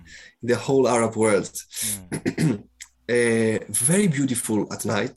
Mm. It's very there is a breeze coming from the from the northwest, uh, chilling the, the atmosphere and making it very lively for people to get out. And you know, jasmine, Yasmin, Yeah. it's a nocturnal tree, nocturnal, like it it it, it opens their it, its flavors during the night. Yeah. and actually it's when people also get out. Hmm because during the day it's impossible to walk out in the streets. Hmm. It's very warm. The, the, the, the stones hmm. are super warm to walk and to mm-hmm. enjoy anything. So people get out at night celebrating life their loves uh, you know walking in the streets of nicosia of the old town and it's full of jasmine it's full of jasmine um, outside of the houses. It's very characteristic of the Cypriot architecture. There's always jasmine uh, on the fences of the houses, and you always smell jasmine at night. And for me, the, if you if you translate literally the lyrics of this song, it tells the the conversation two young people hold, like a, a man and a wife, you know, a man and a girl, uh, and uh, let me let me let me roughly translate the whole lyrics because And this Really- is a, a Huzam flavor, right? uh, And the the previous one was which uh, uh, Makam? The Mantra was based on Hijaz, Hijaz. Okay. pure Hijaz, and actually, this is you know when I teach when I teach uh, Hijaz Mm. or or seven eight pieces. Mantra is one of the first Core. in yes yes yes pure.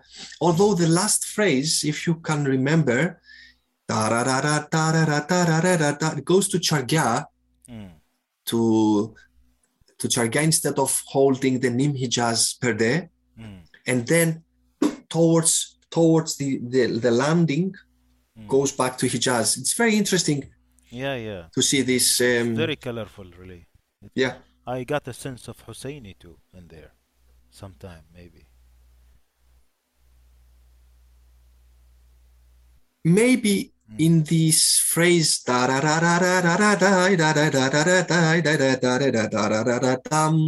yes this Husseini opening yeah, seem, yeah mm. there's a flavor of Husseini yeah. Mm-hmm, mm-hmm.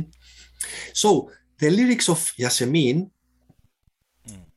it's imagine imagine a young boy a young man Mm. going to visit the house of the young girl you know Mm. at night Yeah. and uh, just to have a, how how to say it in English to pass through the house and see each other's faces and eyes you know Mm. so this is where this song is sung actually true Mm. it says το γιασεμίν στην πόρτα σου γιασεμί μου ο τσίρτα να το κλαδέψω ο it hmm. says, The jasmine in your door, hmm. my dear. Hmm. I came to clean it up. Mm-hmm.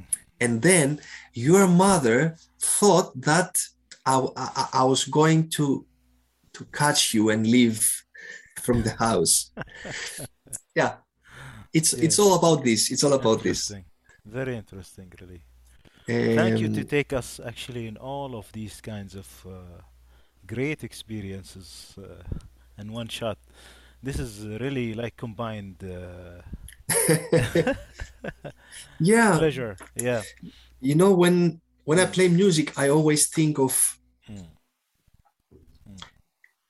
a multi Mm. layered experience Uh-huh.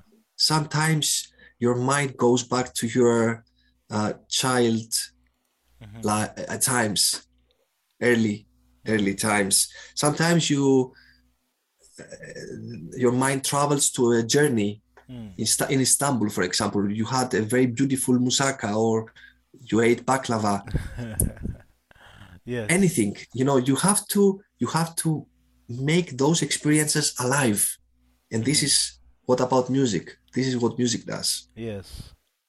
What about viola then? what about viola Yeah. On viola i will i will perform a small taksim Mm. um, and you will understand why first of all let me introduce you into a setting that i didn't see anywhere else Mm. um, so I was experimenting at the time I bought the instrument Mm. with different tunings Mm. and um, having the traditional, let's say, classical tuning of viola, which Mm. La, Re, Sol, Do, or A, D, G, C. It didn't, it was very nice, strong, very nice, but it didn't give me access to the classical repertoire Mhm. because the tunings uh, of a, of a viola normally don't match with the ahenks Mm. Yeah. of Turkish classical music. Yeah. Bolahenk, Bolahenk, Kuz, Supurde, etc. Yeah. Mansur. So it didn't it didn't give me access to that music actually. Mm. So I was trying to find tunings that I could have a gateway to this to this music, to this repertoire with my viola. Mhm. So I experimented quite of a time uh, and I I finally found a Mm. brilliant way to to set this instrument for that music, which is what Mm. All strings, of course, Mm. are detuned by three semitones. Okay. So instead of having A on the high string, this is F sharp, Yes. three semitones lower. The Mm. same occurs on all other strings. Okay. So it's quite low tension. Mm. But if you have good strings and not very thin Mm. strings, this can give you enough tension and good sound for for this low uh, tension, you know, to play music on. Let's try. Let's listen. But what did you do for the other uh, tuning? Did you keep the same interval for the other strings? Like Yes. you went F sharp, and then uh, you B. would go D minus three semitones, uh, G, uh, G minus three, and so they, Exactly. kept the same interval. It's all in fifths. I keep the fifths Yeah, yeah, uh, fifth. intervals. And the same for violin, or you keep changing the tuning because some prefer to Mm, change ah, the tuning. We didn't say anything about the violin. It's true. Yeah. I do more experimentation with the violin Mm. from time to time. Um, for now, I keep it 440. I keep the same uh, Mm. tuning, but Yeah, I have different other tonal uh, tunings yeah. According to who I'm playing with, or there is another. I, I will speak about later after Sure. finishing with viola. Let's go here. Otherwise, Yes. our viewers will kill me.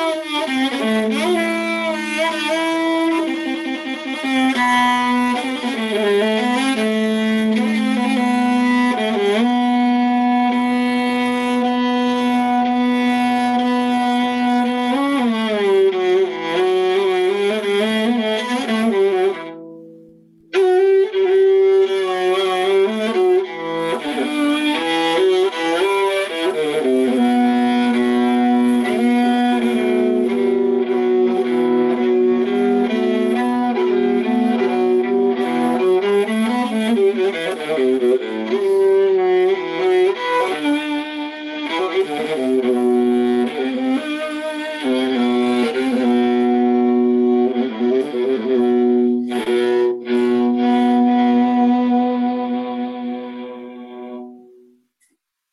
Allah, Allah. So beautiful. Yeah. So we have to leave our violins and go for violas now. Try our luck. This is so beautiful, really. So why a Taksim? You said you will tell me why a Taksim. No. Yeah. I need some time to get out of this. Yes, But uh, Actually, no, I lost you while playing. You you were not there. You disappeared. uh, I think I think viola resonates more to this to the human voice Mm, than the violin. Really, there's some some very velvety mm, quality in the viola, mm. um, especially that the voice of a man. You know, our voices, which are a little bit low. But in general, I think human voice it's not it's not equivalent to the register of violin. Violin can be harsh at times, Yes. especially in the middle and high Mm. pitch. Um, viola, even in the high register, it's still there's still some nasal Mm, color Mm. still within the the human mm, uh, register and um, you know the, the the resonance of the instrument Mm. creates creates this energy for those who listen to to this instrument. They immediately all of us when listening to that instrument go get emotional at- if you want or uh, we resonate immediately Yes. with any anything that is played on the instrument. Mm, it's incredible. The the, the the the potential of this instrument for me is it's huge. And it's a pity that it it's underestimated for many many musicians yeah. you know the previous the previous model Mm, of such an instrument in ottoman empire was sinekeman yeah. sinekeman was an instrument played by violinists too in the 17th, 18th century Mm. in Istanbul by Greek, by Armenian and uh, Ottoman musicians. Mm. Um, and it was actually the, the instrument between the old medieval times, Mm. early, early music times, uh, viol, viol, viol da gamba, Okay. Yeah. to the to the violin that we know today. Yes. So sine keman, it's this instrument in the middle of this uh, transition. Timeline. Yes. Yes. Interesting. Interesting. It's it's really a great uh, playing that we have experienced here. You brought us to nature, man. It's very convincing. Let's hit into the tuning of violin before Ah. we, we, we go to the next discussion point. So, Yes. uh, yeah. So the violin, you know, it's such an. I mean, you cannot, you can never say you are a virtuoso on violin. You can never say that. You can never say you are you are playing enough of this instrument. okay. you know there's so so many unbelievable violinists out there all this all these years Yeah. i mean from the time that it was developed until today Mm. there's always progress Yes. on this instrument Mm. Uh, technically Mm.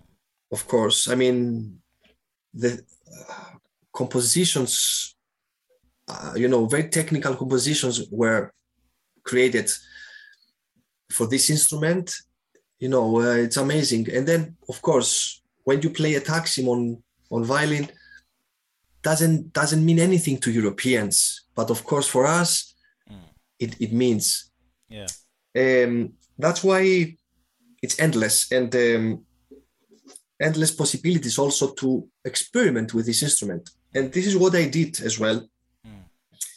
um, trying to find my identity in the music i play especially when i play in duo in trios like a chamber setting orchestras Yeah. small small amount of people Mhm. um, I always I always felt that the tuning of the, of the violin is very harsh, is very tensed. Yes. Yeah. And then I don't remember when, but I remember that I I said to myself, okay, let's try different tunings now. Let's try to detune the instrument a semitone lower. Mm. Let's see how how does it react, Yes. the quality of the instrument. Mm. And I liked it very much. Mm. I liked it really, really very much. Mm. I played a few taksims on that setting, that tuning. When when I practiced uh, things like uh, more folk tunes, I didn't like it that much. It didn't have the didn't have uh, good articulation and um, response. Mm. The attack was missing. Mm. So that is not a very good thing to if you want to play folk music, you have to go the opposite side. Mm. Exactly. Uh, but then from there, I experimented and raising slowly, slowly the tuning. I was going a little bit uh, comma by comma up Yeah. upwards, and I I found amazing results Okay. not not always but at some points the violin my violin resonated well with some uh, with some tunings Okay. so for example 415 hertz yes. la Mm. tuned on 415 then 432 Mm. it resonated very well Mm. or third, uh, 437 Mm. instead of 440 a little bit lower than this 437 Yeah. i was that was a very beautiful uh, energy coming from the violin Mm. um, quite more relaxed sound but still with attack and good response Okay. so 437 it's an it's a tuning i most of the times work with in concerts even Mm. because you know if you play solo you can decide any tuning you want but if you play with an oud with kanun or whatever it it may not resonate well with the instruments. Okay. So it's always Now, Michalis, with your exposure to all these kinds of musics, uh, what uh, intervals you will do? Like fifth, fourth, the Turkish tuning, the Arabic, your own local one. What is it? What is a good uh, interval between strings? ah, you mean the relationship Yeah. here on the instrument? fifth? Do you go fifth, like uh, interval of fifth, or uh, sometimes exceptional? You know, the Persian people they have maybe 24 tunings for every every kind of dastgah. Or, oh yeah, I, yeah. I I would like to have Mm, the possibility to have more violins in a concert and have different tunings according to the dastgah, mm, you know. mm, Um, I respect that a lot. I, I really I really respect that because every every makam holds a distinctive DNA, a, a distinctive uh, color mm. sequence. Yes. It doesn't fit everything on the fifths. It doesn't fit everything on one instrument, you know. Mm, um, I mainly use the fifths. mm, I mainly use this. I experimented also with the Turkish one, mm, re, la, re, sol. mm, Um, it, I didn't like it much. I didn't. I don't think that was the case for the old violins. That was a modern approach in Turkey, mm. and it doesn't doesn't fit well. The instrument is in, is not in balance. The tension is not in balance like this. What was the old uh, Turkish? Any I idea? think I think there wasn't any before this. It was a sinekeman Yeah. and lira kemençe. Okay. The violin didn't have a, a long tradition in Istanbul uh, to have, you know, to have experiments with the tunings. Mm. So for you, you like uh, fifths. I like fifths. I like fourths, like the Arab style. Re sol re sol. I like this. Yeah. Fifths, four, fifth. Mm. I like this. It's more balanced, much more in balance. And actually, like this, it keeps well the tetrachords. Okay. You can move from the high to the low without any problem. Two octaves. Yes, Yeah. exactly. And, You and ha- your own uh, most favorite is uh, the Western tuning? yes, this is a this is a one I, Mm. you know, because I am also trained classically. Yeah. I I I have the capacity to go the higher positions as well. Mm. Will So it I- affect the tuning when you play Rast or uh, Bayati or whatever? Because, you know, sometimes you don't need uh, a La. Mm. La is not maybe the good uh, open string. Yes. So you will avoid it, right? In this case. Yes, you avoid it or you play in closed position. Okay. All right. You play you play. I mean, Mm. of course, La for Arabs Mm.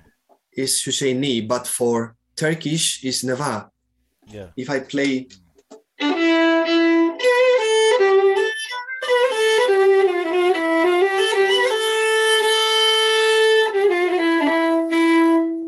so La for Turkish is Neva here. So in Ushak we use, but if I go to the Arab,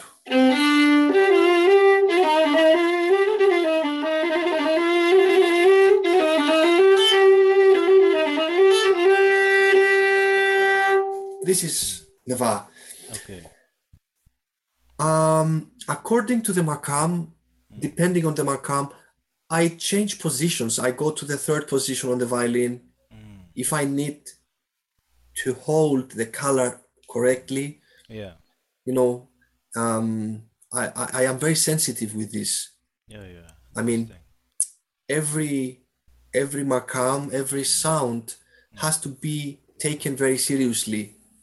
In taksims, in songs. So being able to play on higher positions Mm. actually helps a lot.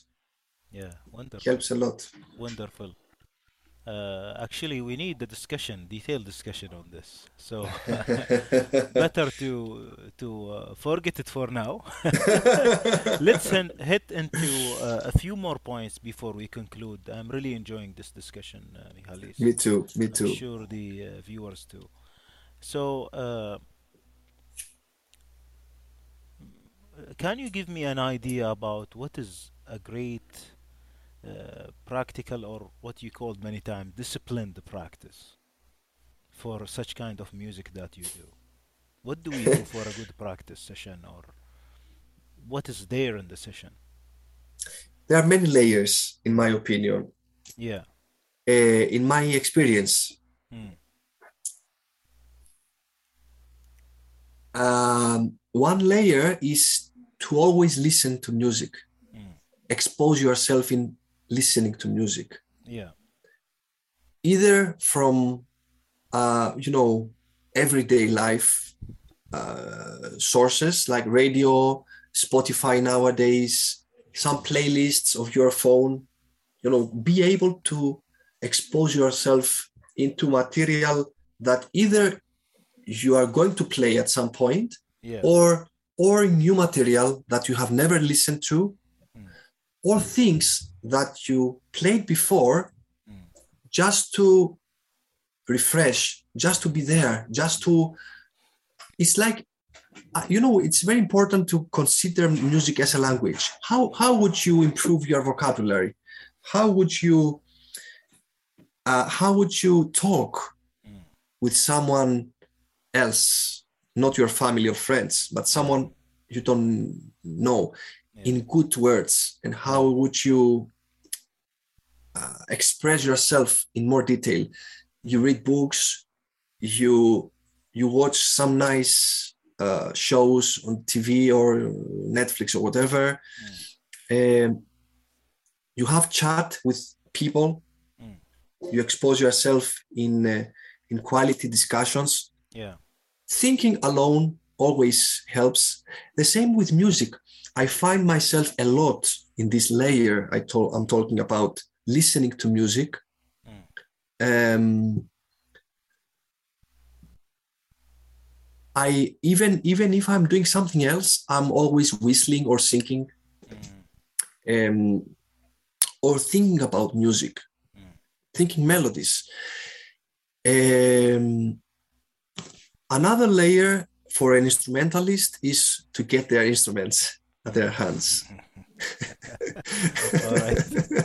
Yes. and this is the most serious one. This is the most serious one. Yes. So, what do we do when we take our instruments? Do we Spend time. Spend play time with it. randomly, or is there a discipline? Uh, I really like how many times you say discipline today. Ah, you know, yeah. Uh, there are some routines that you have to pass through. I will I will get this I will get a small parenthesis. The last Yeah. year I am immersed into the world of running. Mm. I run, I run a lot, five to six days per per day per week Yeah. with a coach. I'm going very seriously now. Mm. You know, I'm just following my the flow of my life. And I can see how much discipline athletes have in their everyday lives. Mm. Um, it doesn't change. Whatever whatever the weather is, the discipline is there, has to be there. And um, cold or hot, windy or humid, uh, Christmas or Easter or any any other festivities, they have to keep going and they have to continue unless they are injured, of course. But Mm. if they are healthy, the routine has to stay. And uh, I see many similarities between a musician and an athlete. Mm. Many similarities. Yeah. It's a very interesting topic also to teach Yeah. young musicians towards the routine and the discipline. Mm. Um, you have to sacrifice time if you want. You have to invest time. If not every day, Mm. most days of the week, at least at least half of the days of the week, you have to get the instruments out of the case or have it there open like I do, and then it, it's much easier to just get the instrument into your hands. Um, from the time you get the instruments of your hands, there are different routines. You don't immediately get into the repertoire, or for example, now I am a little bit cold. So when I was required to play a few pieces for you now and the viewers, I was feeling my fingers quite cold and not dexterous enough Yeah. to. Um, so you have to warm up your fingers, Mm. half an hour, open strings, just just to feel the energy going and coming Yeah. in your body, breathing normally, even walking while playing. It's a very nice routine I did, and I sometimes do as well. Yeah. Walking in the house just randomly Yeah. to circulate, to feel Mm. energetic. Spend half an hour with uh, open strings, maybe some trills on the left hand, uh, some motifs. Motifs actually are the, the you know the ground stone of our musics in general in Middle East. Yes. Iranian, Arabic, Greek, Turkish, uh, Balkan. We all base our music in motifs, in sequences. Mm. So start exploring this world of motifs in the beginning, easygoing, not very hardcore speeds and uh, very fast passages, quite uh, easygoing. Um, try also, I would definitely advise everybody try to tune the perdes, Mm. Okay. try to tune your fingers Mm. into the makams you enjoy most Mm. by playing tetrachords, by playing open strings with a fixed note. Try try always have a an open string, especially for the violins, open string while playing on another string a motif. So that you tune Yeah. the tetrachords. Like a drone. Exactly. Continuous uh, drone. Yeah. Yes. Interesting. Uh, then another routine I always do is to move freely to positions, move from the first, third, fifth, and back, or or yeah, different other combinations. Um, and then the most important thing I do in my practice is playing taksims. Mm. I Mm. I get into the taksim very easily to no, not long, but just to just to work just to work with the phrasing and um, um, you have to work your phrasing. You have to be uh, uh, it's it's a, it's all about the vocabulary. Mm. You know, you you need to expand your vocabulary as a musician, Mhm. not to repeat yourself over and over again. Yeah. Yeah.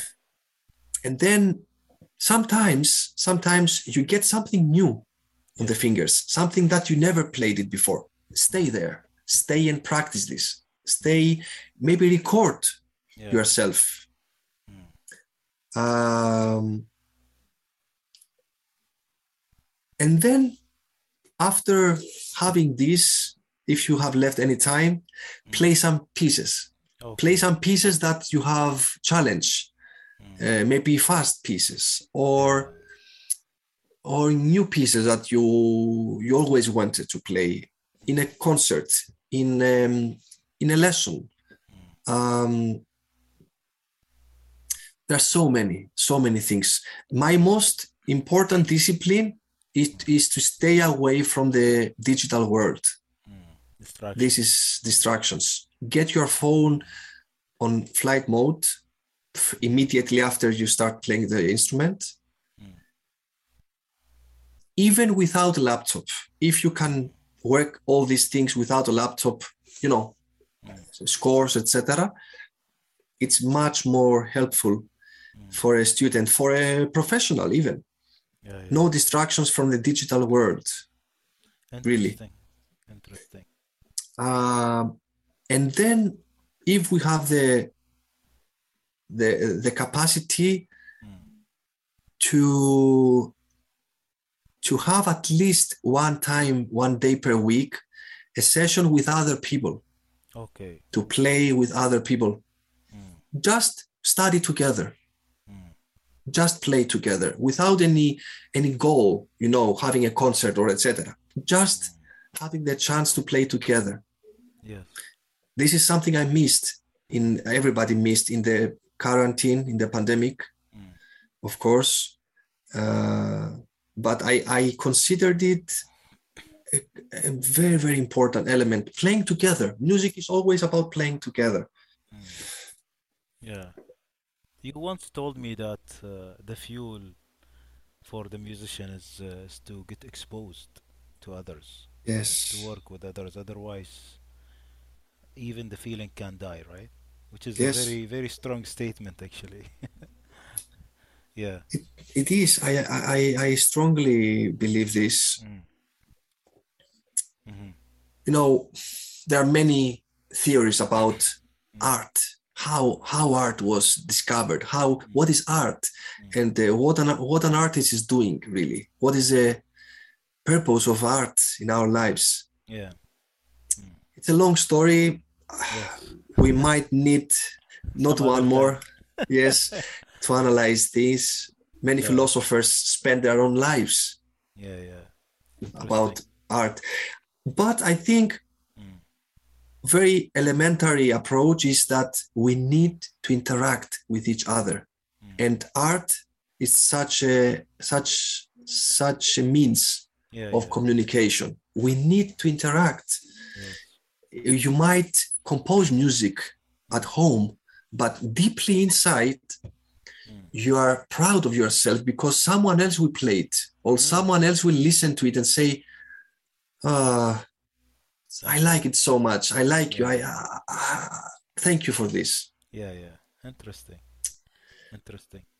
Michalis, uh, uh, uh, I mean, what you describe about uh, the experience of practice and what what what it works reminds me of uh, another question, which is, what was a waste of time for for the musician in throughout the timeline? Things that people should avoid, actually.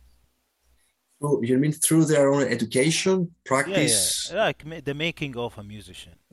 Mm. There are things that people may, might have thought it was useful, it, it might have added a value, but actually it was not needed. There are more important things to worry about.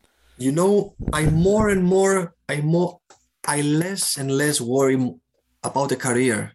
Mm. You know, if you think about the career and about.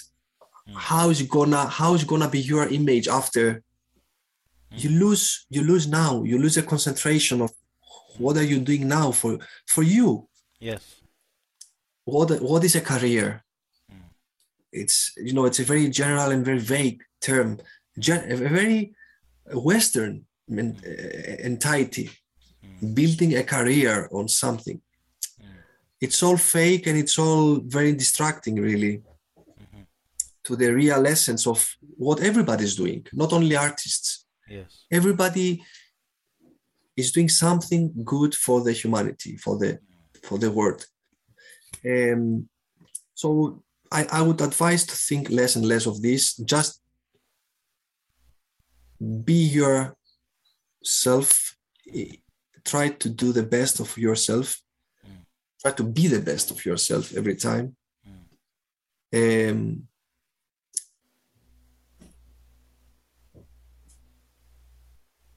um, waste of time eh Yes. Even at the practice level, practice level, uh, some kind of things that maybe attracted the attention and maybe took some time and uh, maybe uh, money and whatever. And then we discovered that uh, this is not needed, should have avoided in the first place. I would say something uh, contradictory, and I would say something that, yeah, Yeah. I would, I would, I would never go anymore to conservatories. Mm. I think this education that actually makes people students Mm. um, feel that once a week you have to be active with your instrument Mm. and then i add small steps of your learning knowledge Yeah. on a weekly basis and then you have exams at the end of a year uh, in front of a committee and then you get a level up and then up and then up and uh, of course and this is paid Mm. It's not from the government i mean Yeah. it's an institution it's all useless it doesn't serve the purpose of learning Mm. you know learning is a different thing and learning can occur differently in people some people want two weeks continuously working with the teacher with the master Mm. 10 hours per day and then rest for two weeks Mm. some others need not only one hour per week, but three hours in order for the machine to start working efficiently. You know, one hour per week for, with a teacher, I don't think is anymore a model for me. Yeah. Yeah. I'm not also sure about the university Mm. purpose anymore. Mm. The, the model of learning in universities, especially for practice based uh, uh, uh, fields. Yeah. Um, we have to i think we have to rethink of these models nowadays um, i am i am i am uh, i'm suggesting a lot uh, having experiences with workshops seminars Mm. i think this is a really good model of people having the need to spend. 30 hours continuously with other students on a circle on a very relaxed environment away from their houses also important away from their own families and Yeah. uh, so there are different models i think Mm. uh, everybody has to find. A way to be efficient with their learning. Yeah, waste of time. You have to try things first in order to see that. Yeah, for me, eh, conservatory didn't work that much in this sense. Um, I learned much more in a more compressed Mm. uh, way of learning things Mhm. but no it's a personal it's a personal style and uh, taste after all Interesting. Uh, so, how do you perceive theory about the music, especially our uh, modal music and makam music?